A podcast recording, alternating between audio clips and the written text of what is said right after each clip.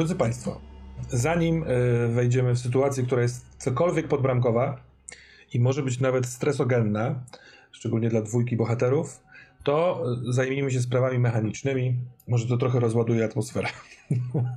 po pierwsze, na poprzedniej sesji miałem dwa holdy y, na potępieńca, na, na komplikację, którą ma Dominik Pazur. Nie skorzystałem z żadnej, a to w związku z tym automatycznie wchodzi w, w zakreślenie dwóch kółek czasu.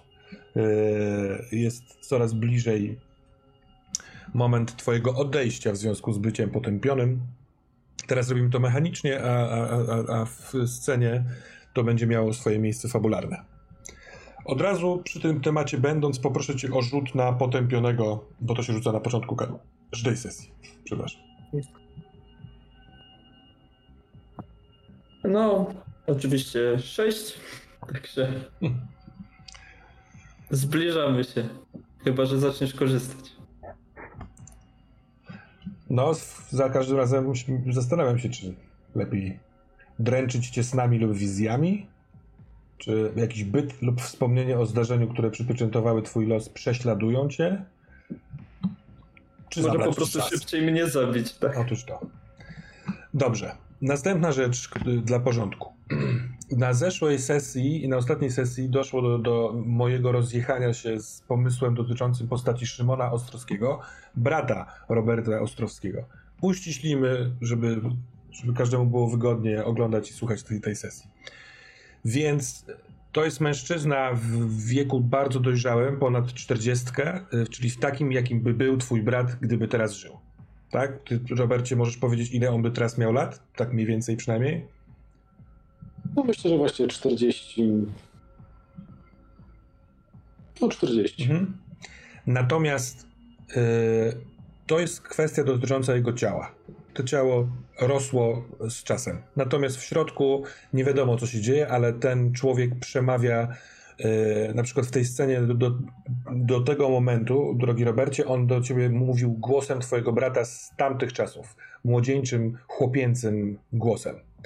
Więc jest w tym jakieś takie rozbicie, jakaś dwoistość, co sprawia, że nie do końca wiadomo, czy to jest twój brat, czy nie, czy on jest tam w środku ale o ile w, na ostatniej sesji dałem mu też młodociany wygląd, to z tego się wycofuję i bardzo przepraszam za konfuzję. Spoko. Dobrze. Jestem bardzo ciekaw, drodzy panowie, y, jak zmieniły się wasze zalążki, więc poproszę po prostu, jakie są nowe zalążki fabularne Dominika Pazura? E, tak. Jeden pozostaje stary, to jest powinien dowiedzieć się, co się dzieje z moimi bliskimi. On jest wciąż aktualny. E, natomiast drugi, który był powinien skonfrontować się z Czarkiem, został zawieszony w czasie i zamiast niego obecnie jest zbadać, co się dzieje z Krzyśkiem. Mhm.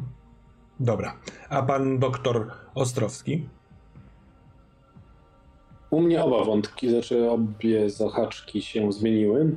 E, jedna jest trochę naturalną kontynuacją poprzedniej w związku z tą sytuacją z bratem powinien dowiedzieć się, co się stało z duszą mojego brata, bo przynajmniej na ten moment wydaje się, że ta osoba, którą spotkałem, ma ciało mojego brata, ale z tego, co mówi, wcale nie do końca jest, albo niekoniecznie jest nim. Mhm.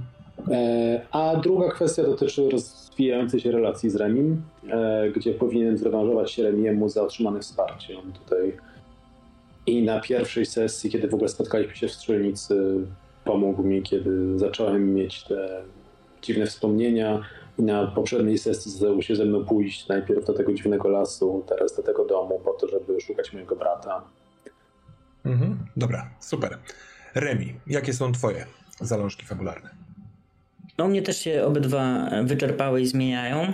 Pierwszy to jest odkryć, kim jest łowca, ze względu na to, że troszkę na siebie wpadamy już drugi raz. Yy, teraz się skonfrontowaliśmy więc chciałbym wiedzieć w zasadzie, kim on jest.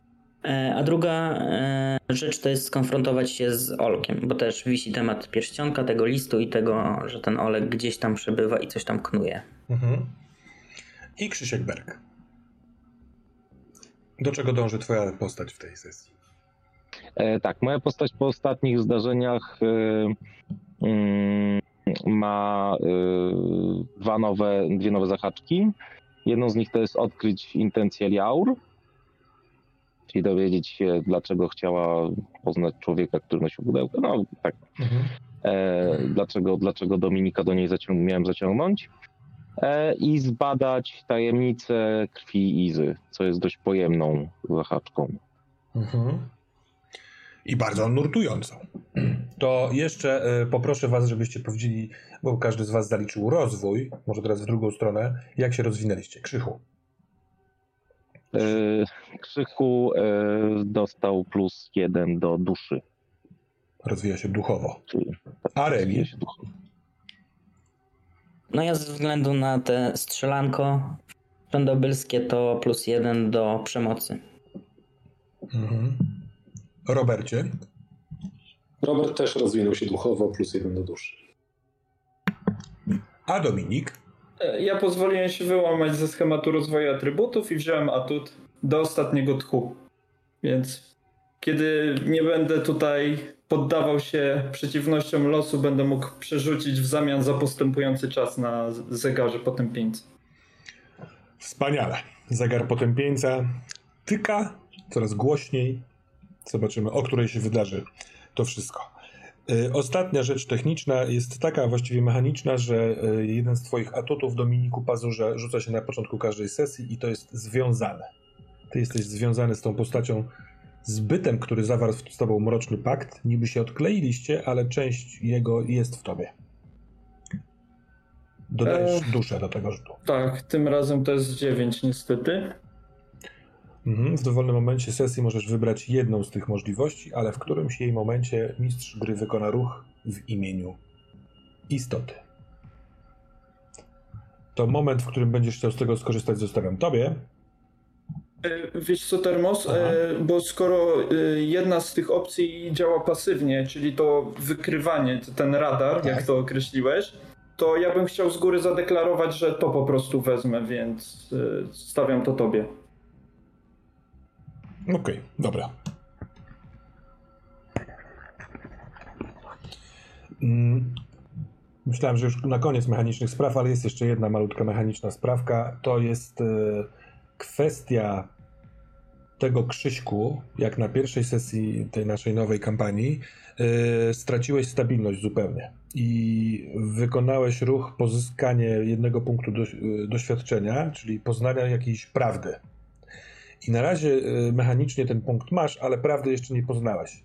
Y, tylko przypominam o tym, mieliśmy przerwę. W każdym momencie rozgrywki, jeśli chcesz zadać jakieś pytanie dotyczące, nie wiem, przeczucia, wniosku, spostrzeżenia, jakiejś eureki dotyczącej tego wielkiego, prawdziwego świata, to dawaj, a ja wtedy to ci wypłacę, że tak powiem.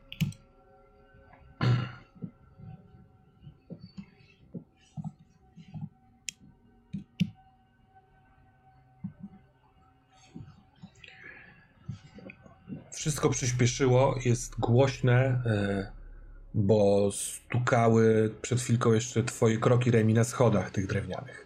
Bo ty, Robert, razem z Szymonem biegliście przez korytarz, bo z dołu e, słychać roztrzaskane drzwi i trzepot skrzydeł, wielu skrzydeł. Nawet wrażenie cichego chichotu, jakby baby Jagi jakiejś, takiej wiedźmy, może ze strony Jagody. A wy spotykacie się na tym pierwszym piętrze, na korytarzu.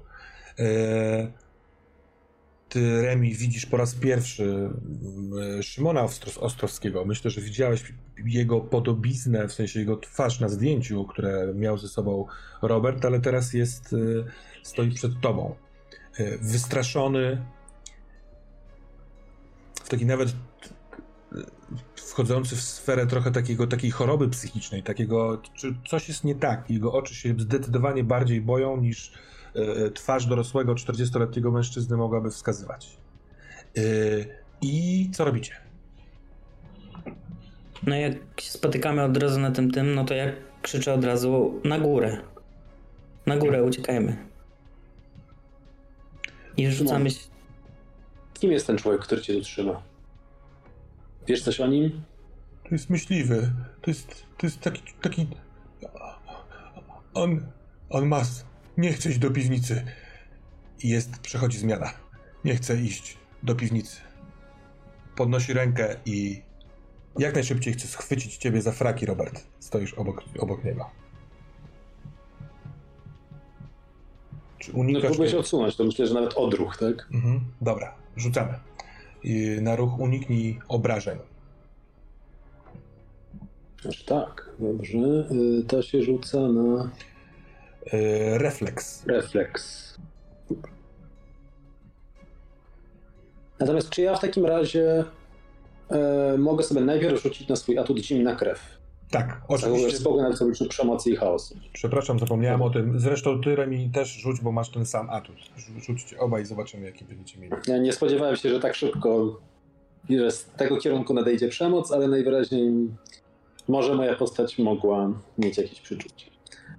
Eee, więc na zimną krew wyrzuciłem 12 łącznie. To dwie przewagi. U mnie 18. A u ciebie trzy przewagi. Dobra, a teraz uniknij obrażeń. Wiesz co, uniknij ataku tu akurat jest w... i to pasowałoby w tym, jak on próbuje cię pochwycić. Bo ten chwyt nie tyle e, niesie ze sobą obrażenia, co no pochwycenie cię. Dobra, to tak zróbmy. To wykorzystam pierwszą swoją przewagę. Mhm. Dobra. E, właśnie odruch sprawia, że hops, robisz szybki krok w tył, ta jego ręka, tam gdzie był przed chwilą, e, była twoja kurtka, zaciska się. E, to, to jest ułamek sekundy, ale bardzo dobrze to rozumiesz. On tego nie chce zrobić. Te jego oczy są ciągle przestraszonymi, właśnie nie chce iść do piwnicy oczyma. Remku, ty widzisz te szybki chwyt yy, Szymona, ale widzisz też, że nie ma tutaj pię- jakby schodów na wyższe piętro. Jesteście na pierwszym piętrze, ten dom jest piętrowy, on miał szpiczasty dach, więc jest tu gdzieś jakiś strych, ale na korytarzu nie ma schodów do niego. Może gdzieś jest, wiesz, pociągnięcie sznurka, albo w którymś z pomieszczeń za, drzew- za drzwiami są schody. Okej. Okay. Ja pierwsze, co bym chciał zrobić w tej sytuacji, w której się znaleźliśmy, to wziąć tego brata Roberta, mhm. e, trochę go szarpnąć i krzyknąć na niego, że powiedziałem, że spieprzamy. Chciałbym tutaj po prostu wykorzystać e, swój atut budzący, budzący podziw. Mhm. Chcę go trochę potraktować z góry i się na niego wydrzeć, żeby on się opamiętał. E, no i chciałbym rzucić na to, żeby coś z tego mieć po prostu. Pytanie, czy to wchodzi, czy to nie wchodzi. Tak, to wchodzi. Budzący podziw y, rzucasz razem z charyzmą. Mhm. 14 plus 3, czyli ten wynik powyżej 15. Ludzie wokół ciebie akceptują cię jako lidera i słuchają cię. Otrzymujesz plus jeden do wszystkich testów. Dobra. Mamy taką sytuację. Hmm kiedy go łapiesz za wszasz i mówisz te rzeczy, to on spogląda na ciebie i mówi: Zabierzcie mnie do schodów. Do schodów w lesie, przepraszam, przepraszam. I teraz próbuje ciebie złapać z równą siłą. Tak jak ty go trzymasz, on chce ciebie złapać y, za ubranie. Na dole, w tej mini klatce schodowej, yy, trzepot skrzydeł, one już teraz wlatują na górę. Za chwilkę będzie tutaj x ptaków. Trudno oszacować, hałas jest dosyć duży. Ten korytarz, na którym jesteście. W prawo ciągnie się parę dobrych metrów. Tam są trzy wejścia do pomieszczeń, zanim są ostatnie drzwi, z których ty, Robercie, wybiegłeś z Szymonem. W lewo z kolei jest, nie ma już drzwi żadnych, tylko są dwa kroki, jest okno, za tym oknem e, okiennica i to jest e, ściana prowadząca na, na drzwi wejściowe do budynku tam gdzie jest ten szyld, yy, jadło dla studentów. Okienica jest zamknięta, to od razu zapytam. Jest przymknięta i trudno stwierdzić, czy na haczyk, czy nie na haczyk. No, w sensie nie jest przeźroczyste okno. Dobra, a czy coś w korytarzu stoi? Jakieś meble, jakieś coś cięższego, czy coś? E, jest jedna komoda, na której leży taka materiałowa serwetka. E, klucze na tej serwetce jest w rogu duży wazon, taki sięgający do połowy uda, ale pusty, nie ma, nie ma kwiatów w środku i kilka na, obrazów na ścianie wisi. To teraz pytanie, jak już wiemy, co, co się dzieje na zewnątrz, na, naokoło. Remi, czy ty chcesz uniknąć tego chwytu? Mm. Nie, myślę, że nie. Niech on mnie złapie. Dobra. W momencie, kiedy cię łapie, to aż musisz zrobić krok w tył, zaprzeć się, bo nieproporcjonalnie dużo siły jest w tym chwycie. I jak palce się zaciskają, to ściągają ci kurtkę czy, czy płaszcz, yy, delikatnie drapiąc o ciało, i on cię ma w uchwycie. I jest przerażony, że tak jest, i zaczyna zbliżać się do ciebie, tak jakby chciał, nie wiem, pocałować cię, przytulić się do ciebie. Robercie, co ty robisz? Wiesz co, ja go spróbuję ogłuszyć po prostu. Złapię ten wazon, który stoi niedaleko. Mhm. Po czym trzasnę nim w jego tył głowy. Dobra. Mm, Remku, jak ty na to reagujesz? Na jego zbliżanie się i chwyt?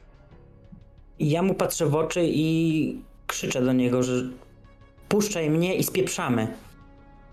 Chcę po prostu no, -hmm. wykonać jakiś efekt dobra, na nim, dobra. żeby się mnie posłuchał, nie? I tak. Ty świetnie zdałeś ten test na atut. Powinieneś budzić podziw. I widzisz, że budzisz ten podziw. On. Jemu jest źle, że to robi. Natomiast widocznie nie jest zupełnie sobą, trochę jak wcześniej było z sobą. I zróbmy tak, że Twoje słowa sprawiają, że on zatrzymuje się w tym ruchu, chowa w ramię twarz, tak jakby próbował się powstrzymać, natomiast cały czas mocno ci trzyma rękoma, a ciebie, Robert, y, poproszę o rzut tym, na tym wazonie. Ty go trafisz na pewno, ale chcę sprawdzić, czy wywołane zostaną jakieś inne konsekwencje, na przykład ruch mistrza gry. Niech to będzie rzut na opanowanie. Czyli na działaj pod presją. Dobra. 18. Ciach. Robisz, co zamierzałeś. Uderzasz go w co? W tył głowy? Tak.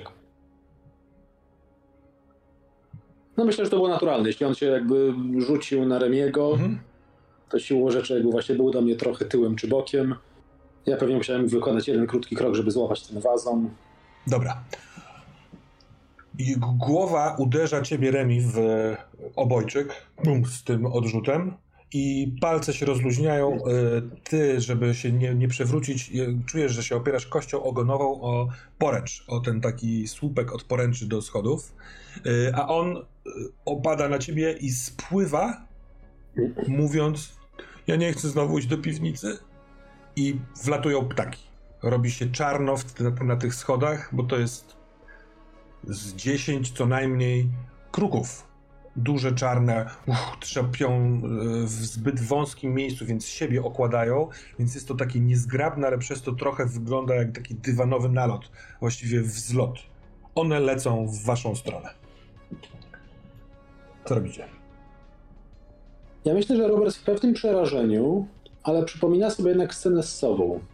Że całkiem niedawno mówił do ptaków, te zadziałały. Mhm. To co prawda nie są dwa tylko kruki i nie jeden, tylko wiele. Ale może też jakoś zadziała. Więc jakby z jednej strony starając się podtrzymać Szymona, żeby on tak całkiem nie, nie upadł na ziemię, po prostu krzyczę, trochę w przerażeniu, trochę w determinacji tych kruków. Zaprowadźcie nas do schodów w lesie. Dobra, to poproszę cię o rzut na twój atut boski. Dodajesz do niego rzut, do tego rzutu duszę. Dziś chwilowo rzuty się zaczynają dobrze, bo wyrzuciłem 14, ale mam podwyższoną duszę o 1, czyli mam 15. Dobra. Czyli mam trzy możliwości. Sprosił do spokoju agresywną istotę i rozkazał istocie i zmusił do posłuszeństwa. No więc no myślę, że to był rozkaz. Tak, mhm. tak, to, to, tak to też odbieram jeśli można nazwać, nie wiem, żeby powiedzieć, że ptaki mogą być skonsternowane, to to się dzieje, bo one wzlatują na poziom was stojących na, na tym korytarzu, ewidentnie się od siebie odbijają, bo jest ich więcej niż tu się zmieściło. Tym bardziej, że one próbują latać, więc naprawdę niektóre muszą odbijać w bok, żeby zrobić miejsce na smagnięcie skrzydłami. Zaczynają wszystkie naraz krakać. Aha! Tego jest bardzo dużo i to jest głośne. Macie to naprawdę na wysokości twarzy. I jeden po drugi zaczynają zlatywać z powrotem w dół. W tych schodów. Słychać stamtąd z dołu męski głos. Z powrotem! Ale ptaki odlatują. Na dole kroki. Oknem za, nim... Oknem i za nimi? Pytam tak. szybko, tylko patrząc. Tak. No to przerzucam sobie Szymona. Ja mu pomagam, tak. Szymon jest ciężki. Nie tak ciężki, jak 40-letni mężczyzna jego gabarytów powinien być. Tak jakby miał, nie wiem, w kieszeniach kamienie, albo ubrany był w coś dziwnego. Udaje się. Ale tak, rozumiem, że wy chcecie we, we trzech, z nim lekko nieprzytomnym, yy, wyskoczyć przez to okno, tak? Tak. Dobra. No najlepiej, jeśli tam jest jakaś nadbudówka, cokolwiek takiego, to przez coś, tak? Mm, y, jest niewielki daszek, taki, taka markiza, ale z plastiku albo ze szkła, bo to jest taki odskurowy budynek, tuż nad wejściem do budynku, więc tuż pod tym oknem. Można na pewno zelżyć upadek albo próbować olać to i zamiast na schody betonowe skoczyć w bok na trawę. Ale to jest obraz, który masz w głowie z pamięci, jak podchodziliście do tego budynku. Bo trzeba działać szybko, na dole są kroki i jeśli kontynuujecie ten plan, to potrzebuje jednego rzutu na działanie pod presją, ewentualnie drugi może pomagać, jeśli chce. Ja mogę rzucić na działanie pod presją. Ja mogę pomagać. To najpierw jest rzut pomagający. Ja niestety też na opanowanie, tak? Tak jest.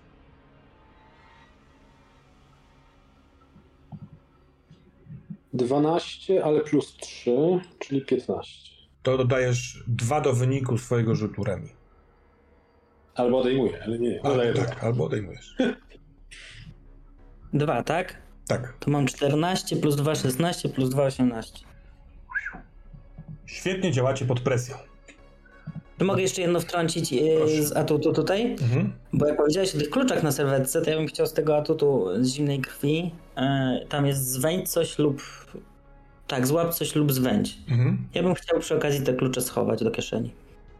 Dobra. Jeśli przechodzimy przy tej szafce, czy tam przy tej komodzie oczywiście. Jeśli nie, to lewo. Słuchaj, y, zimna krew według mnie polega na tym, że niekoniecznie musicie przechodzić obok. Ty robisz po prostu bardzo chłodny ruch w prawo, do komody i w lewo y, za ciągnącym w stronę okna Roberta, Robertę, no wiecie, Robert ciągnie Szymona.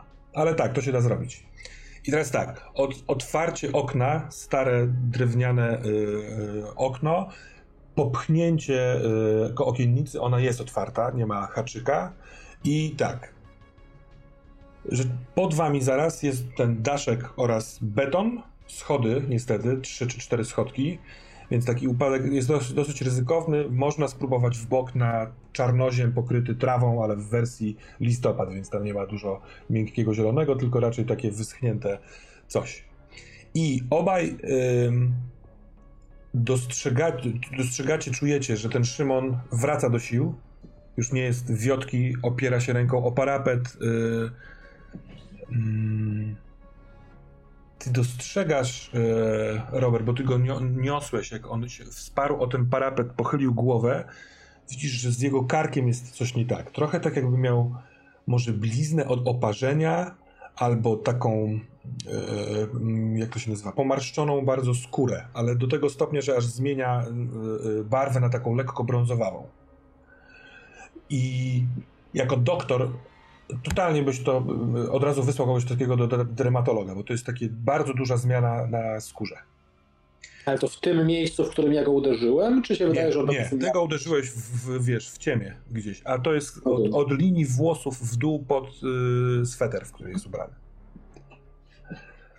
Okej, okay, jakby no, rejestruję to, ale nie mam. O, tak, tak, tak, bo to, to jest tylko rejestracja.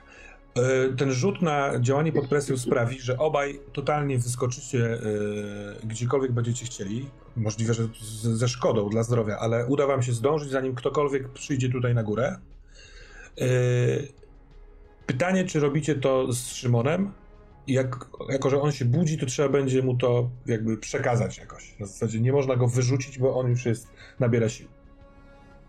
No to ja mu szybko przekazuję, Dresia znowu do niego skacz, żeby skakał po prostu na oślep. Otwieram mu okno i A jeszcze dodaję, skacz. uciekamy ze schodów w lesie. Kruki nas poprowadzą. Dobra. To zróbmy tak. Ten twój krzyk Remi, on dokoń, dokańcza twój sukces na ten atut y, budzący podziw. To jak wtedy to trafiło w tego Szymona, tak teraz on, słysząc to, nie ma wątpliwości, tylko jeb i wyskakuje na zewnątrz. Kroki nie, nie w pośpiechu, tylko dosyć spokojne y, po schodach. Kiedy wy co? Też skaczecie? Tak. Dobra, to w takim wypadku. No liczę na to, że tam gdzieś za oknem te kruki widać, tak? One wyleciały drzwiami, no ale drzwi były mniej więcej tu, więc liczę na to, że jak to była tak duża chmara kruków, a nie pojedynczy, to one nam raczej nie zginą. Wiesz co, najpierw zróbmy skok, a potem się rozejrzysz za krukami. Sądzę, że jak ktoś skacze z pierwszego piętra, to patrzy na to, żeby nie trafić na wystający, wiesz, kawałek płotu.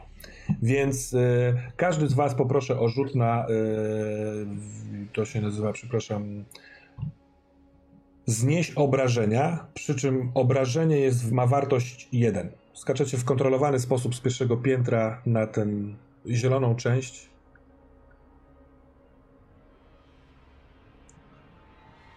Jak... 18.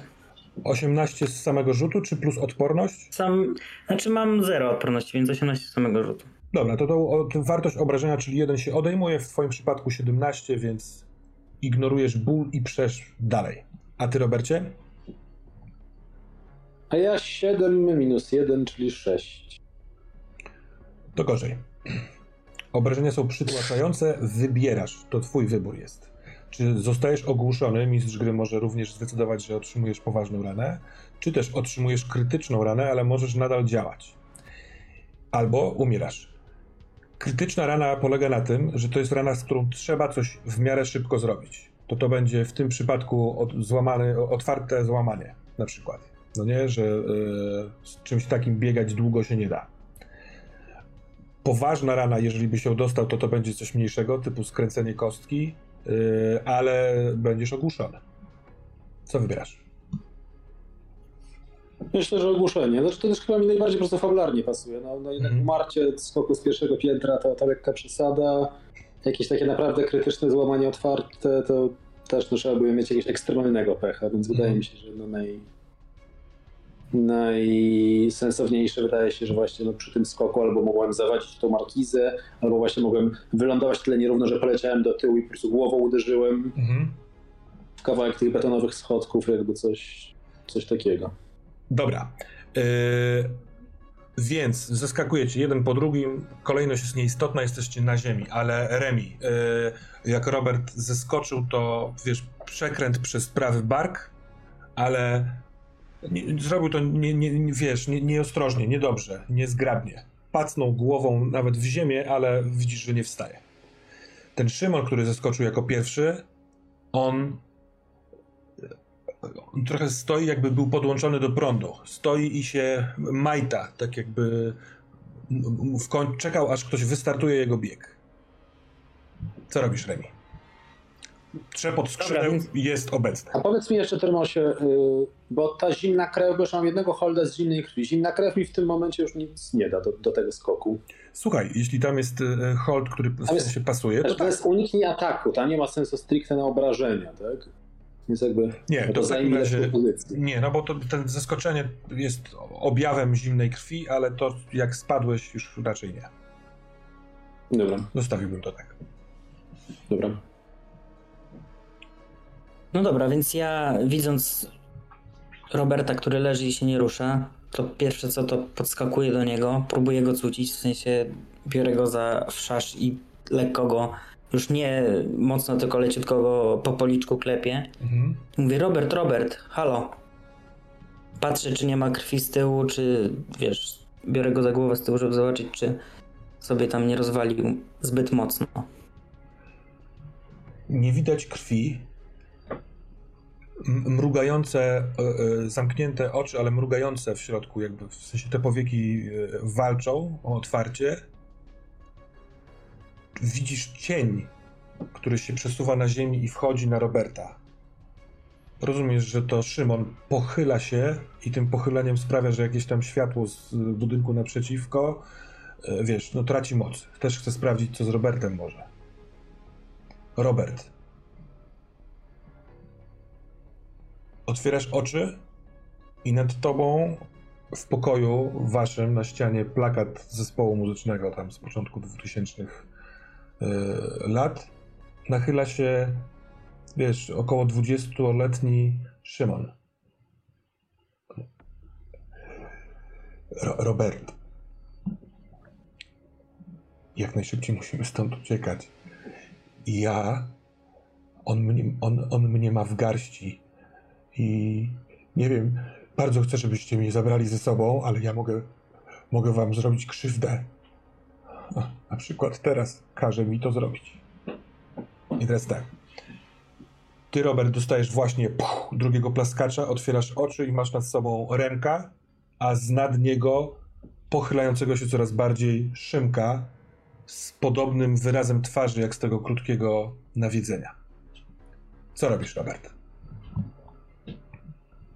No myślę, że jakby to ostrzeżenie właśnie w, w połączeniu z tym moim jeszcze istniejącym holdem z zimnej krwi właśnie sprawia, że, że szybko jakby staram się odturlać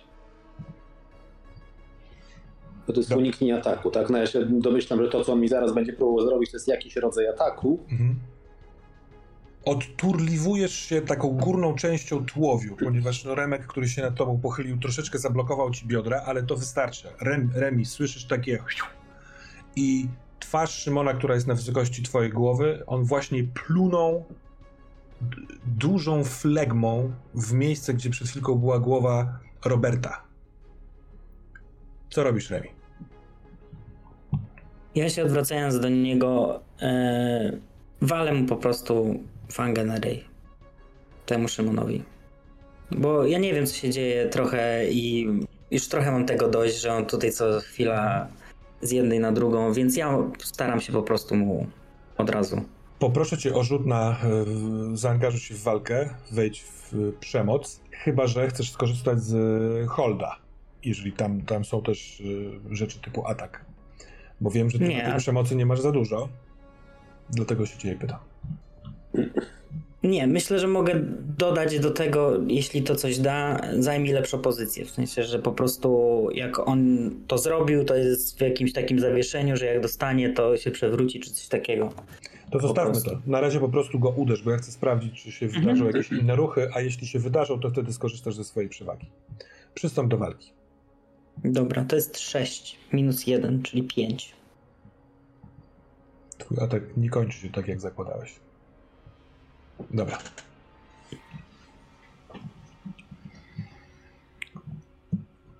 Trafiasz go idealnie, bo on był zajęty pluciem w brata, nie brata. Więc jak dostrzegasz to, szybka bomba, on dostaje w twarz. Ta twarz jest twarda, nie, nie rusza się tak, jak powinna, nie ma tam nic miękkiego. On się lekko przesuwa pod tym ciosem, ale ciebie aż knyk cię bolał od tego, tak jakbyś się nie spodziewał, że uderzasz w ścianę, może drewnianą. Yy... I po tym ciosie spogląda w twoją stronę, a z piętra wyżej słyszycie z tego okna Nie dam wam stąd uciec. Słyszycie trzepot skrzydeł. Jesteście w pozycji ty, Robert, leżącej, ty, Remi, kucającej. I na razie was zostawiamy.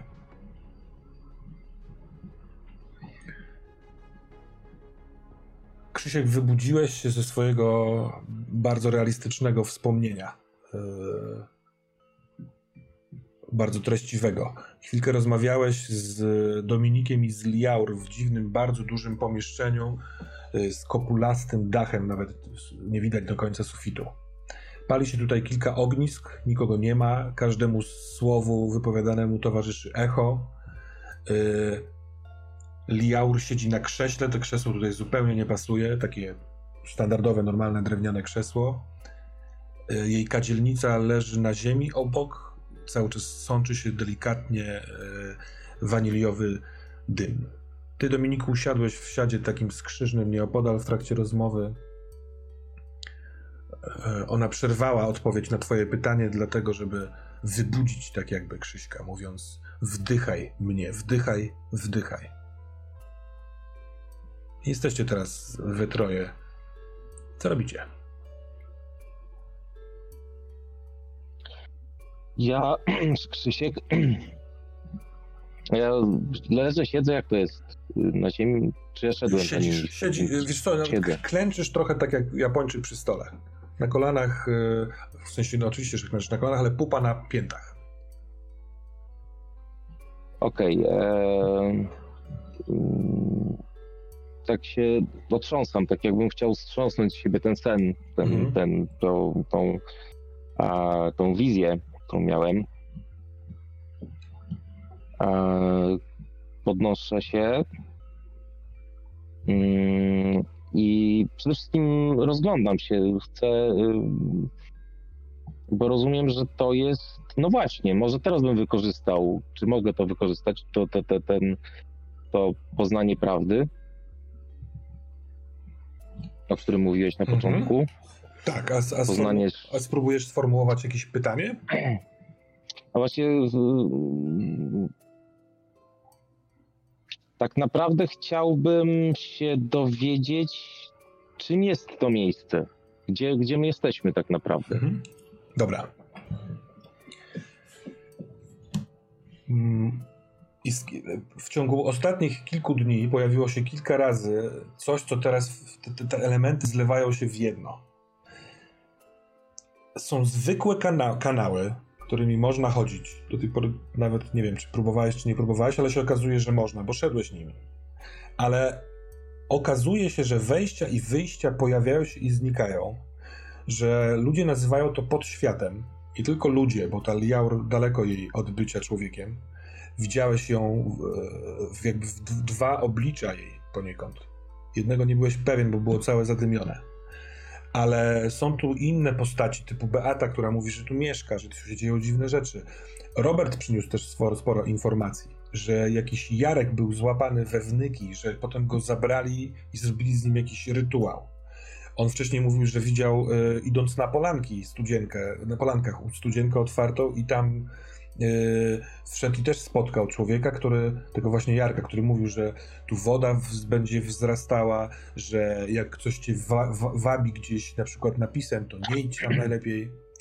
Z tego wszystkiego wynika, że jest jakiś powiedzmy magiczny, ukryty przed zwykłym okiem świat pod ziemią.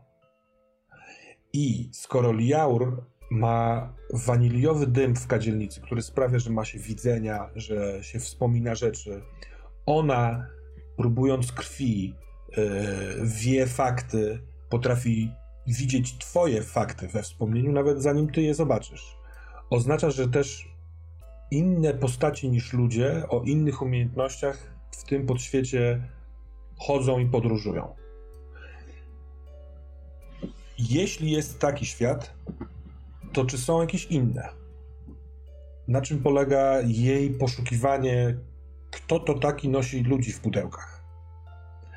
Ona mówi, powiedziała kilka razy, że interesuje ją e, bezpieczeństwo dzieci pod świata. Bo ktoś je stąd zabiera, czy coś takiego. I mm, to to jest jedna rzecz, że całe, wszystkie te fakty dotyczące podświata łączą się w jeden. To jest jakiś taki świat, po którym można chodzić. A druga rzecz, która się pojawia, taka myśl, to e, jakby to powiedzieć, manipulacja czasem i przestrzenią. Zarówno chodząc po tych podziemiach i będąc naćpanym, i z Dominikiem, i z Liaur teraz, przemierzasz inne przestrzenie niż przemierzałbyś je, gdybyś szedł normalnie na górze. I tak samo stało się dzisiaj w lesie, zanim tutaj trafiłeś. Przeszliście dystans pomiędzy Polankami a Strzyżą w 5-10 minut. To jest nie do końca możliwe. Więc może takie, nie, no nie wiem, na przykład Liaur wiedziałaby, jak świadomie zaginać tę przestrzeń, żeby dostać się szybciej tam, gdzie się chce dostać. I skoro takie pytanie się na, na koniec pojawia, a ona posługuje się krwią, czyli dotyka czyjejś krwi i wie więcej, to może ty, który tak namieszałeś w, z Izą z tą krwią, też byś tak mógł. Mhm. Czy taka odpowiedź cię zadowala, jako ten jeden punkt y, wiedzy o prawdzie? Tak, jest, jest ciekawa, jest. Tak, jak najbardziej. Mhm. Ale to czekaj, a dołożę ci jeszcze jedną rzecz. Na sam koniec. Był moment, w którym jak w domku na działce y, ty byłeś przywiązany, bity po twarzy, a potem pojawili się ci z wyrole, Remi do nich strzelał. Tam był kurwa pieprznik taki, że jak, jak jakiś koszmar straszliwy. I w pewnym momencie musiałeś uciec, myślałeś, że uciekniesz przez okno, ale ta potrzeba ucieczki sprawiła, że nagle w podłodze była dziura. Ty przez tą dziurę wpadłeś tutaj, do tego podświata dziwnego, a później jak dwójka napastników próbowała cię znowu przyszpilić, bardzo chciałeś zrobić taką dziurę jeszcze raz, ale jej nie zrobiłeś. I nie wiesz teraz o tym, że nie zrobiłeś jej dlatego, bo czegoś ci brakowało. Może krwi, może narkotyków, Mhm. bo Liaur też kilka razy powiedziała o narkotykach, że są tak, czymś takim. Wtedy w tym domku byłeś świeżo po sztachnięciu się naprawdę z, wiesz, du- dużą górką kokainy. Więc może są mm, okoliczności, tak to nazwę ogólnie, które mogłyby sprawić, że jesteś w stanie robić dziury w ziemi. Chyba to jest już wystarczający mindfuck. Czy masz tę moc? Mhm. A cóż ty, Dominiku? Tak, generalnie e, tutaj myślę, że podczas tej rozmowy, o ile mm, u mnie tego nie było tak jakoś szczególnie widać, to przez ten taki moment, kiedy Liaur skupiła się na Krzyśku, tu i go pomagała wybudzić, e, pomagała mu się wybudzić e, i też na chwilę ta rozmowa odbiła w inne miejsce, to myślę, że w mojej twarzy mogła zauważyć mm, takie powoli pojawiające się zniecierpliwienie. E, Gdzieś, e, choć e, wiem, że to jest taka cena, którą to odpowiadanie na pytania muszę zapłacić, zanim uzyskam sam jakieś odpowiedzi na swoje pytania, to jednak właśnie to, że teraz to się tak rozwleka i, i fakt, że jestem taki mocno rozstrojony sprawia, że powoli właśnie takie grymazy, takiego poddenerwowania, zniecierpliwienia się pojawiają. I właśnie zwracam się do Liaur. E, To masz jeszcze jakieś pytania do mnie, czy, czy możemy przejść teraz do mojej części? Nie, moje główne pytanie to wskazanie skąd, dokąd nosiłeś pudełka. I ja nie uzyskałem od ciebie odpowiedzi, dlatego, bo ty jej nie znasz. Ja mogę ją spróbować wyciągnąć z ciebie, ale najlepiej by było, gdybym nie musiała tego robić, bo i tak już mi nie ufasz. Ale możesz mnie pytać. Nie jestem handlarką. Jasne. Nie wiem ile wiesz, e, ale jest kilka spraw, e, które chciałbym, na które chciałbym szybko poznać odpowiedzi. E, Wiesz, gdzie są trzymani moi rodzice?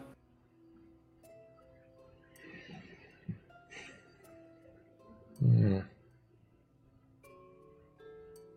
Wieża. Mówi ci coś wieża? Oj, bardzo wiele jest, wiesz. Mówi mi. Krzysiek pewnie będzie umiał lepiej to opisać, bo był tam, widział to, nie wiem jak to określić. Mi się nigdy nie zdarzyło być w wieży. Wiele razy widziałam, widziałam najpotężniejsze miasto, widziałam Metropolis, w którym olbrzymie, niknące wśród chmur cytadele mm, rozmieszczone są jak budynki, tak jakby całe to miasto składało się z wież. Te największe i najważniejsze są tak jakby należą do władców tego miasta. A może nie władców, tylko pełniących obowiązki. Możliwe, że ktoś z nich zabrał twoich rodziców. To by oznaczało, że zawarłeś mroczny pakt z Archontem z Metropolis. Hontem? Metropolis? O co chodzi? Jest takie miasto, które jest właściwie wszędzie wokół, wokół nas. E, jakby to powiedzieć. Wszystkie miasta, które znasz, odbijają jak, w, lustrze jedną dzielnicę Metropolis. To takie dziwne miasto, równolegle, równoległe do tego waszego, jak się to nazywa? Gdańska. Gdańsk? Poniekąd tak jak to miejsce, w którym teraz jesteśmy. Jest jeszcze jednym równoległym bytem. Ale... Ci, którzy są tam, bardzo zależy im na tym, żebyście wysiedzieli w tym swoim Gdańsku i nigdzie się stamtąd nie ruszali. Dlaczego? Nie potrafię powiedzieć. Ale możliwe, że ty zacząłeś widzieć więcej? Tak strzelam. No tak, zacząłeś widzieć więcej, bo otworzyłeś pudełko, do którego miałeś nie zaglądać. I dlatego jesteś na ich celowniku. Jestem na ich celowniku dlatego, że po prostu nie wykonałem tego, czego ode mnie oczekiwali. Zerwałem, jak to ustaliliśmy, ten pakt. E, teraz się mszczą. I no właśnie. E, dobra, e, to rodzice Metropolis, ok. Wiesz, gdzie jest mój brat? Rodzice mówili, że nie ma go z nimi, jest gdzieś indziej, ale nie, nie byli w stanie powiedzieć gdzie. Ja tylko potrafię interpretować te rzeczy, te strzępy informacji, które mi dajesz. Skoro twój brat nie jest razem z rodzicami, to znaczy, że umknął. Nie został wzięty, pojmany. Może się gdzieś ukrywa. Chciałbym w to wierzyć, chciałbym mieć taką nadzieję, ale troszkę z poddenerwowania mamy miałem wrażenie, że jego sytuacja nie jest lepsza od ich sytuacji. Czy to nie jest tak z waszymi mamami, jak z naszymi, że nigdy nie są w stanie do końca uwierzyć w siły, które mają ich dzieci? Twój Akurat brat jest niewiele młodszy od ciebie, prawda? Tak. Dominik Pazur, jeśli chcesz. Mogę uszczknąć trochę więcej twojej krwi i spróbować wyczuć jego, jego obecność. On w końcu ma taką samą krew jak ty. Moja odpowiedź na temat miejsca pobytu twoich rodziców. Ja naprawdę strzelam na podstawie tego, co mi mówisz. Jeżeli jest ktoś, kto widział to miejsce, mówisz, że kto widział to miejsce? Krzysiek i pokazuje na niego palcem. Był tam we śnie, z tego co mówił? We śnie.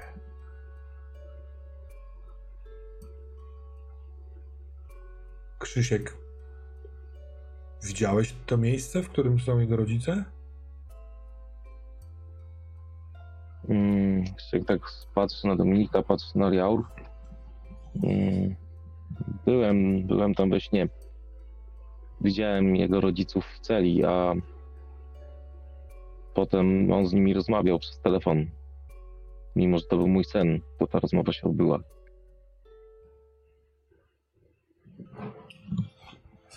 Powiedziałeś w celi, to, jest, to, to wyglądało jakby było tam wiele celi, jak, jak jakieś więzienie? Tak. To bo no, opisuje tutaj właśnie cały ten wysoką wieżę z wieloma poziomami cel.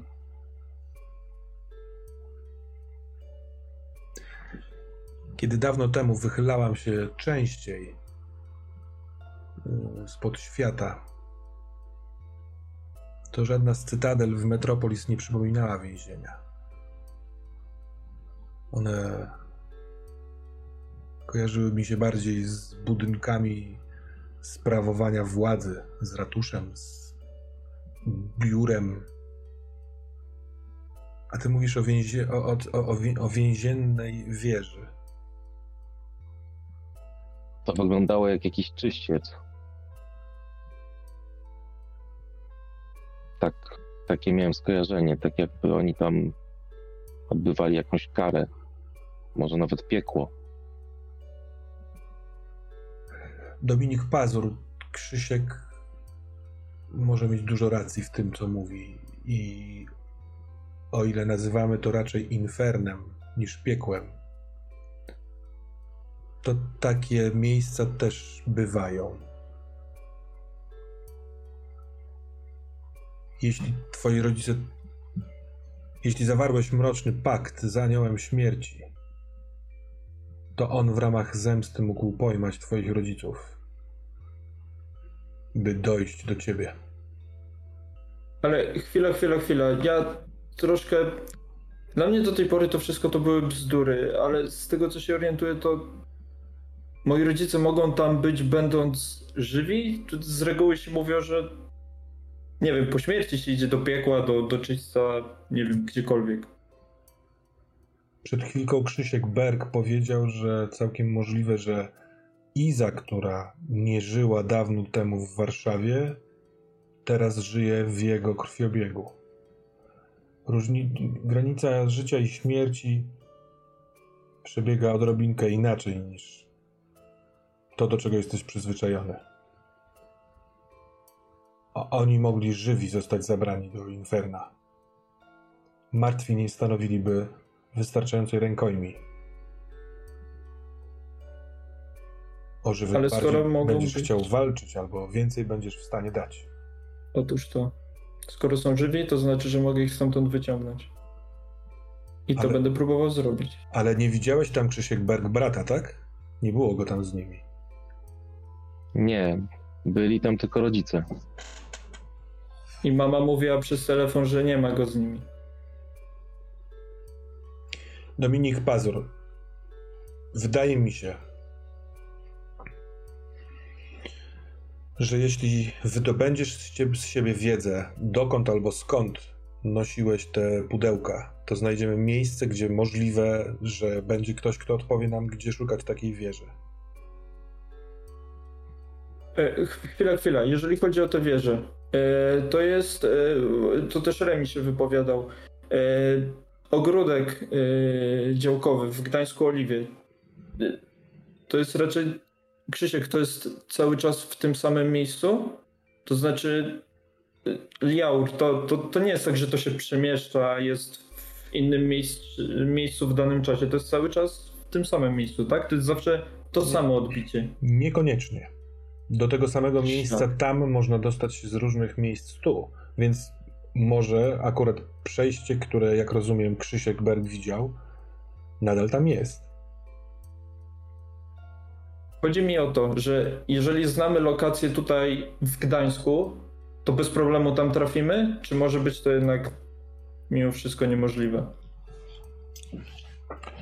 Wyobraź sobie taką sztuczkę z opowieści w której dziadek chwyta ręką klamkę drzwi i pyta się swojego wnuka, czy masz ochotę przejechać się ze mną rowerem? I otwiera te drzwi, a tam na świeżym powietrzu stoi oparty o nóżkę rower. A wnuk mówi, nie mam ochoty. A dziadek zamyka drzwi i mówi, to może skoczymy na lody. A kiedy je otwiera ponownie, to przed nimi stoi w miejscu roweru kiosk z lodami. Drzwi, które były otwarte i wskazywały wieżę, równie dobrze mogą po następnym otwarciu pokazywać coś innego, albo nie uda się nam w ogóle znaleźć drzwi. Ten świat jest na zewnątrz mojego. Tu w podświecie. to ja zarządzam szlakiem.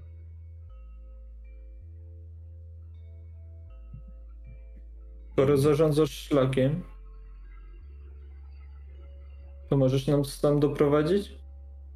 Na działki Oliwie? Tak. tak. Jeśli taka będzie twoja wola, to tak. Pytanie tylko, czy idąc za tą twoją bardzo dziwną metaforą, jeżeli znajdziemy drzwi, to za nimi ukaże się to, czego będziemy potrzebować? Hmm. Tak może się zdarzyć, zdarzyć. Jeśli czegoś bardzo będziesz pragnął, ty Dominik Pazur albo ty Krzysiek Berg, to tak chyba może się stać. przejście z waszego Gdańska do wieży, obojętnie czy to wieża Anioła Śmierci, czy Archonta, może być dla was zablokowane i zamknięte, ale wiem o tym, tak samo jak dzieje się z naszymi dziećmi, że wstrząs, coś, co was wytrąca z normalnego bytu, sprawia, że wtedy jesteście w stanie dojrzeć więcej. We śnie, może to był koszmar, Krzysiek był w stanie widzieć więcej. Ty, Dominik Pazur, mówiłeś, że trafiłeś do podświata. Z tego co rozumiem, wtedy, kiedy właśnie zrywałeś mroczny pakt. Tak. Jeśli chcecie, chcesz, Dominik Pazur, mogę zaprowadzić cię do ogródków działkowych w Oliwie. A czego ty chcesz, Krzysiek Berg? Ja mam, przepraszam, taki jakby mm, pytanie y, nie, nie do Liaur, tylko bardziej do ciebie. Mhm. E, na ile Krzysiek może być świadomy tego, co się działo y, y, podczas jego snu? On właściwie nie wie, tak, co się działo, czyli nie może mm, odnieść się bezpośrednio do rozmowy Liaur z Krzyśkiem, z, z Dominikiem. Tak, no raczej byłeś raczej w nie, tym swoim świecie, więc jeśli to byłoby fajne odniesienie, to aż szkoda, więc może wykombinuj jaki, wiesz, e, jak to zrobić. E... Ja się zastanawiam, czy Krzysiek e, kojarzy tą całą sprawę z tymi dziećmi.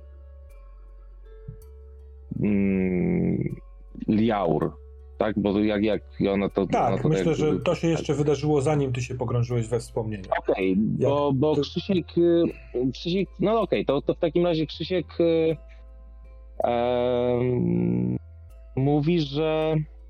Znaczy ja mu tak mówię, że um, zainteresowała mnie zainteresowała mnie, dlaczego ściągnęłaś mnie, Dominika, tutaj, żeby pomóc ci z porywanymi dziećmi. E, czy ja mógłbym ci jakoś pomóc? I oferuję jakby swoją pomoc.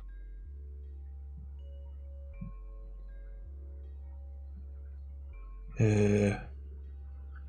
te kilka słów wywołuje znacznie większą reakcję niż można by się spodziewać. Przekrzywia głowę, wpatruje się w ciebie, jakby chciała sprawdzić, czy naprawdę to właśnie powiedziałeś. Delikatnie zaciska, rozluźnia mięśnie wokół ust, tak jakby chciała coś powiedzieć, ale nie wiedziała, czy to pasuje. Patrzy się nawet na ciebie, Dominik, tak jakby sprawdzić, czy ty przypadkiem nie zdradzisz, że to był żart. Ja patrzę z niezrozumieniem generalnie. Chętnie przyjęłabym Twoją pomoc. Krzysiek Berg. Bo sama obawiam się, że nie dałabym rady na górze. My, dzieci podświata, kiedy wychodzimy na zewnątrz, tracimy rozum. Tak długo byliśmy wciśnięci głęboko, głęboko, głęboko w dół. Ty jesteś stamtąd. Gdybyś pomógł mi namierzyć miejsce, w którym jest ktoś, kto robi te wstrętne pudełka, to ja wtedy zrobię wszystko, żeby go zgładzić i żeby uwolnić tych, których porwał.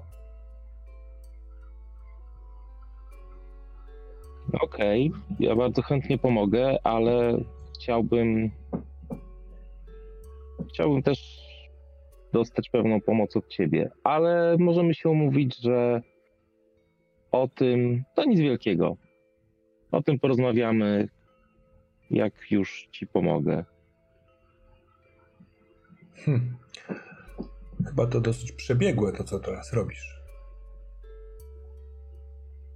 Dominik w tym momencie patrzy na Krzyśka i wyczuwa takiego szarlatana, jakim on wcześniej próbował być. I mam w głowie tylko, że to się raczej źle skończy, widząc co się ze mną samym tutaj stało. Tak, Krzysiek. Zgadzam się.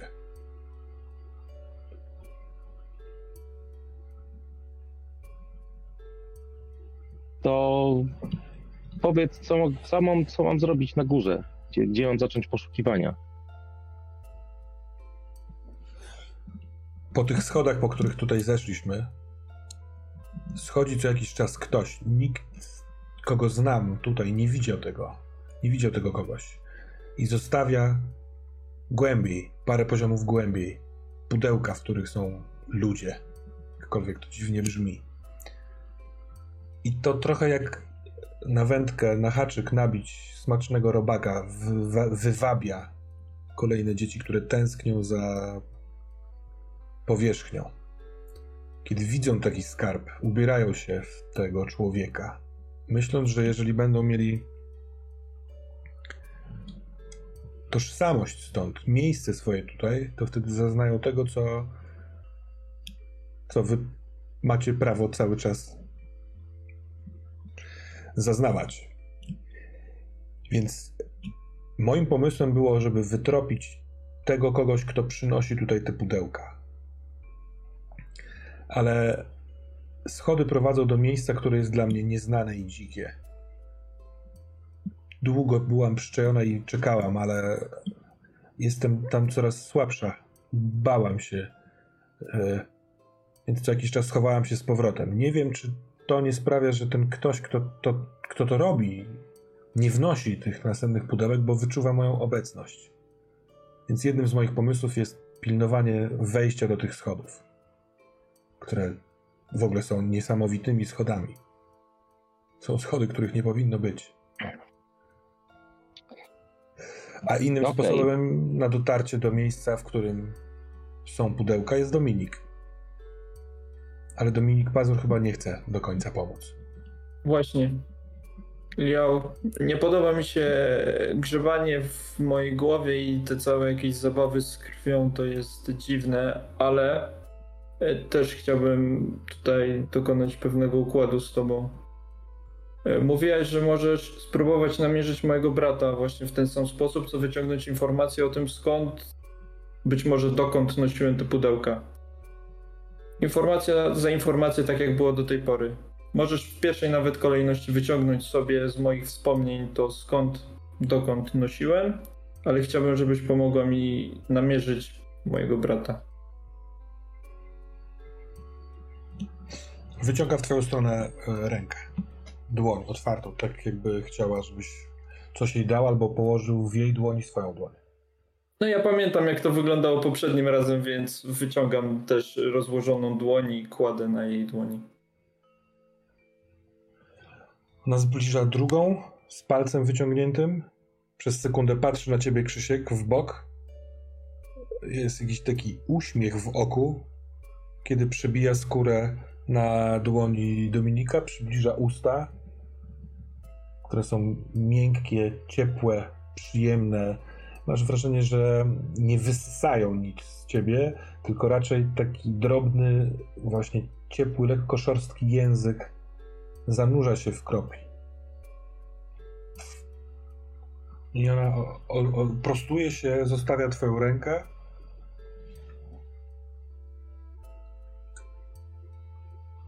Potrzebuje chwilki.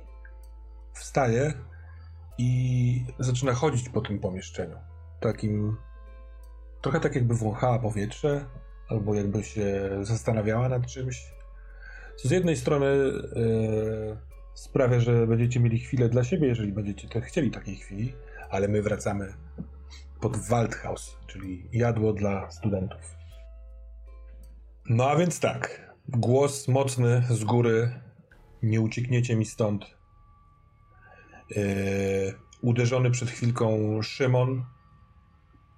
Z nim jest coś ewidentnie nie tak. Ten cios z takiej odległości powinien robić, zrobić coś więcej, ale on już patrzy na ciebie, ma te takie rozedrgania w twarzy. Co robicie? Ja patrzę bratu w oczy. Nie mam pojęcia, jak działa to, co czasem mi się udaje robić. Ale ja patrzę Szymonowi w oczy, po czym stwierdzam, Szymon, zabierzemy cię, zabierzemy cię do schodów w lesie. Chodź z nami, opanuj się. Przeciwstaw się mu, chodź. Proszę cię o rzut I na boskiego. Próbuję, a nie mam jeszcze tych dwóch, czy to było tylko na ptaki? Raczej bym to rozdzielał. na scenę. Tak, tak, tak. Rozdziałbyś, dobra. Mhm. W takim znaczeniu, że na te ptaki jeszcze masz te holdy. Na zasadzie to będzie trwało. No nie są stracone, ale yy, twoja aura teraz przemawia do innego bytu. No to nie. Mam siedem.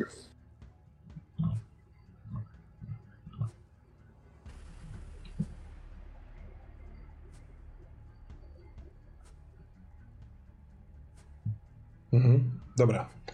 Robi się ciekawie. Możesz wykorzystać jedną z tych możliwości, ale ta istota y, może tak jakby wykonać kontrę, a ja mam ruch mistrza gry. To czy chcesz wykorzystać którąś z nich? Chcesz go albo uspokoić, albo mu rozkazać? Mówiłem to, co mówiłem, więc idźmy w to. Mhm. Myślę, że to bardziej rozkaz, tak? Że to było bardziej wypowiedziane w formie prośby czy sugestii, no ale myślę jakby, że w sensie tych możliwości to jest to druga rozkaz. Mhm. Dobra, a ty, Remi, jak w tej sekundzie re reagujesz? Na ten ja bym chciał, yy, ja bym chciał, jak ten głos się odezwał z góry, to jak rozumiem, gdzieś wygląda przez to okno albo gdzieś tam go widzę, więc wyprostowuję się patrzę w górę i mówię do, po prostu do góry, bo widzę, rozumiem tego człowieka. Tak, tak. W oknie stoi ten facet, y, kraciasta koszula z podszywką, y, duży taki, ma siwiejące włosy, wieża. Y, patrzy, uśmiecha się jakby zaraz miał zjeść ciastko. Dobrze, jak on się tak uśmiecha szyderczo trochę, to się na niego patrzę, jestem cały wkurwiony, jestem cały napięty i mówię, Kim ty kurwa jesteś i czego ty chcesz? Wkurwiasz mnie już, gościu.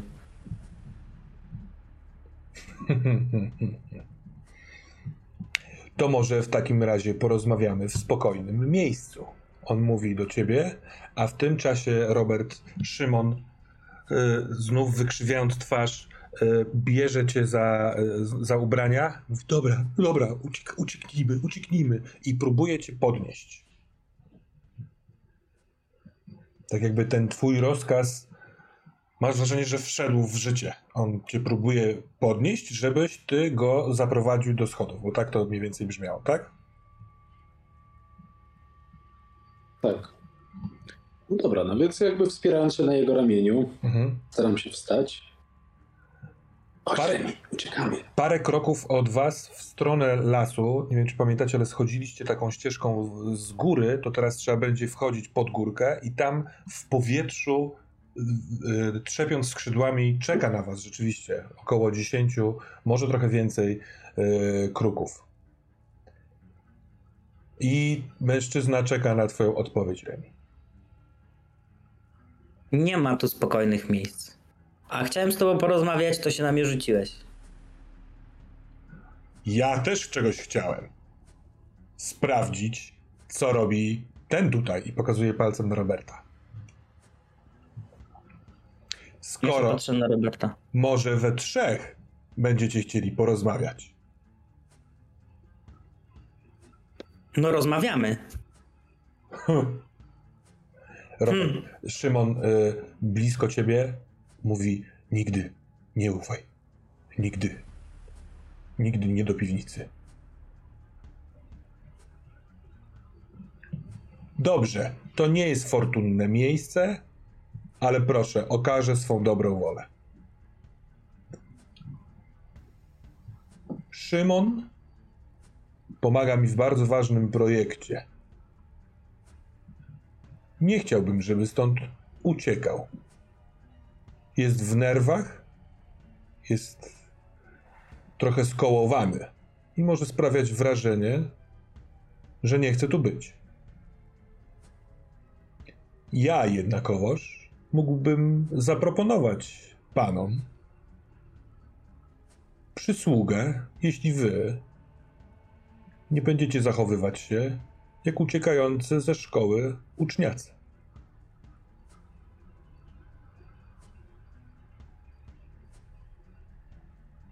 Ja się uśmiecham pod nosem i mówię, z tego co widziałem, drogi panie, to troszkę tutaj kręcisz. Szymon, to nie do końca chyba jest Szymon. W sensie zmienia zdanie pół sekundy.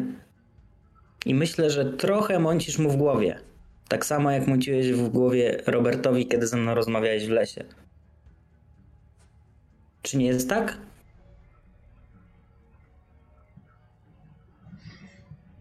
Zgodzę się. Czasem trzeba mącić w głowie, żeby doprowadzić do swego. Nieprawdaż? A mi możesz mącić w głowie? Próbowałeś tego? Nie odpowiem na to pytanie.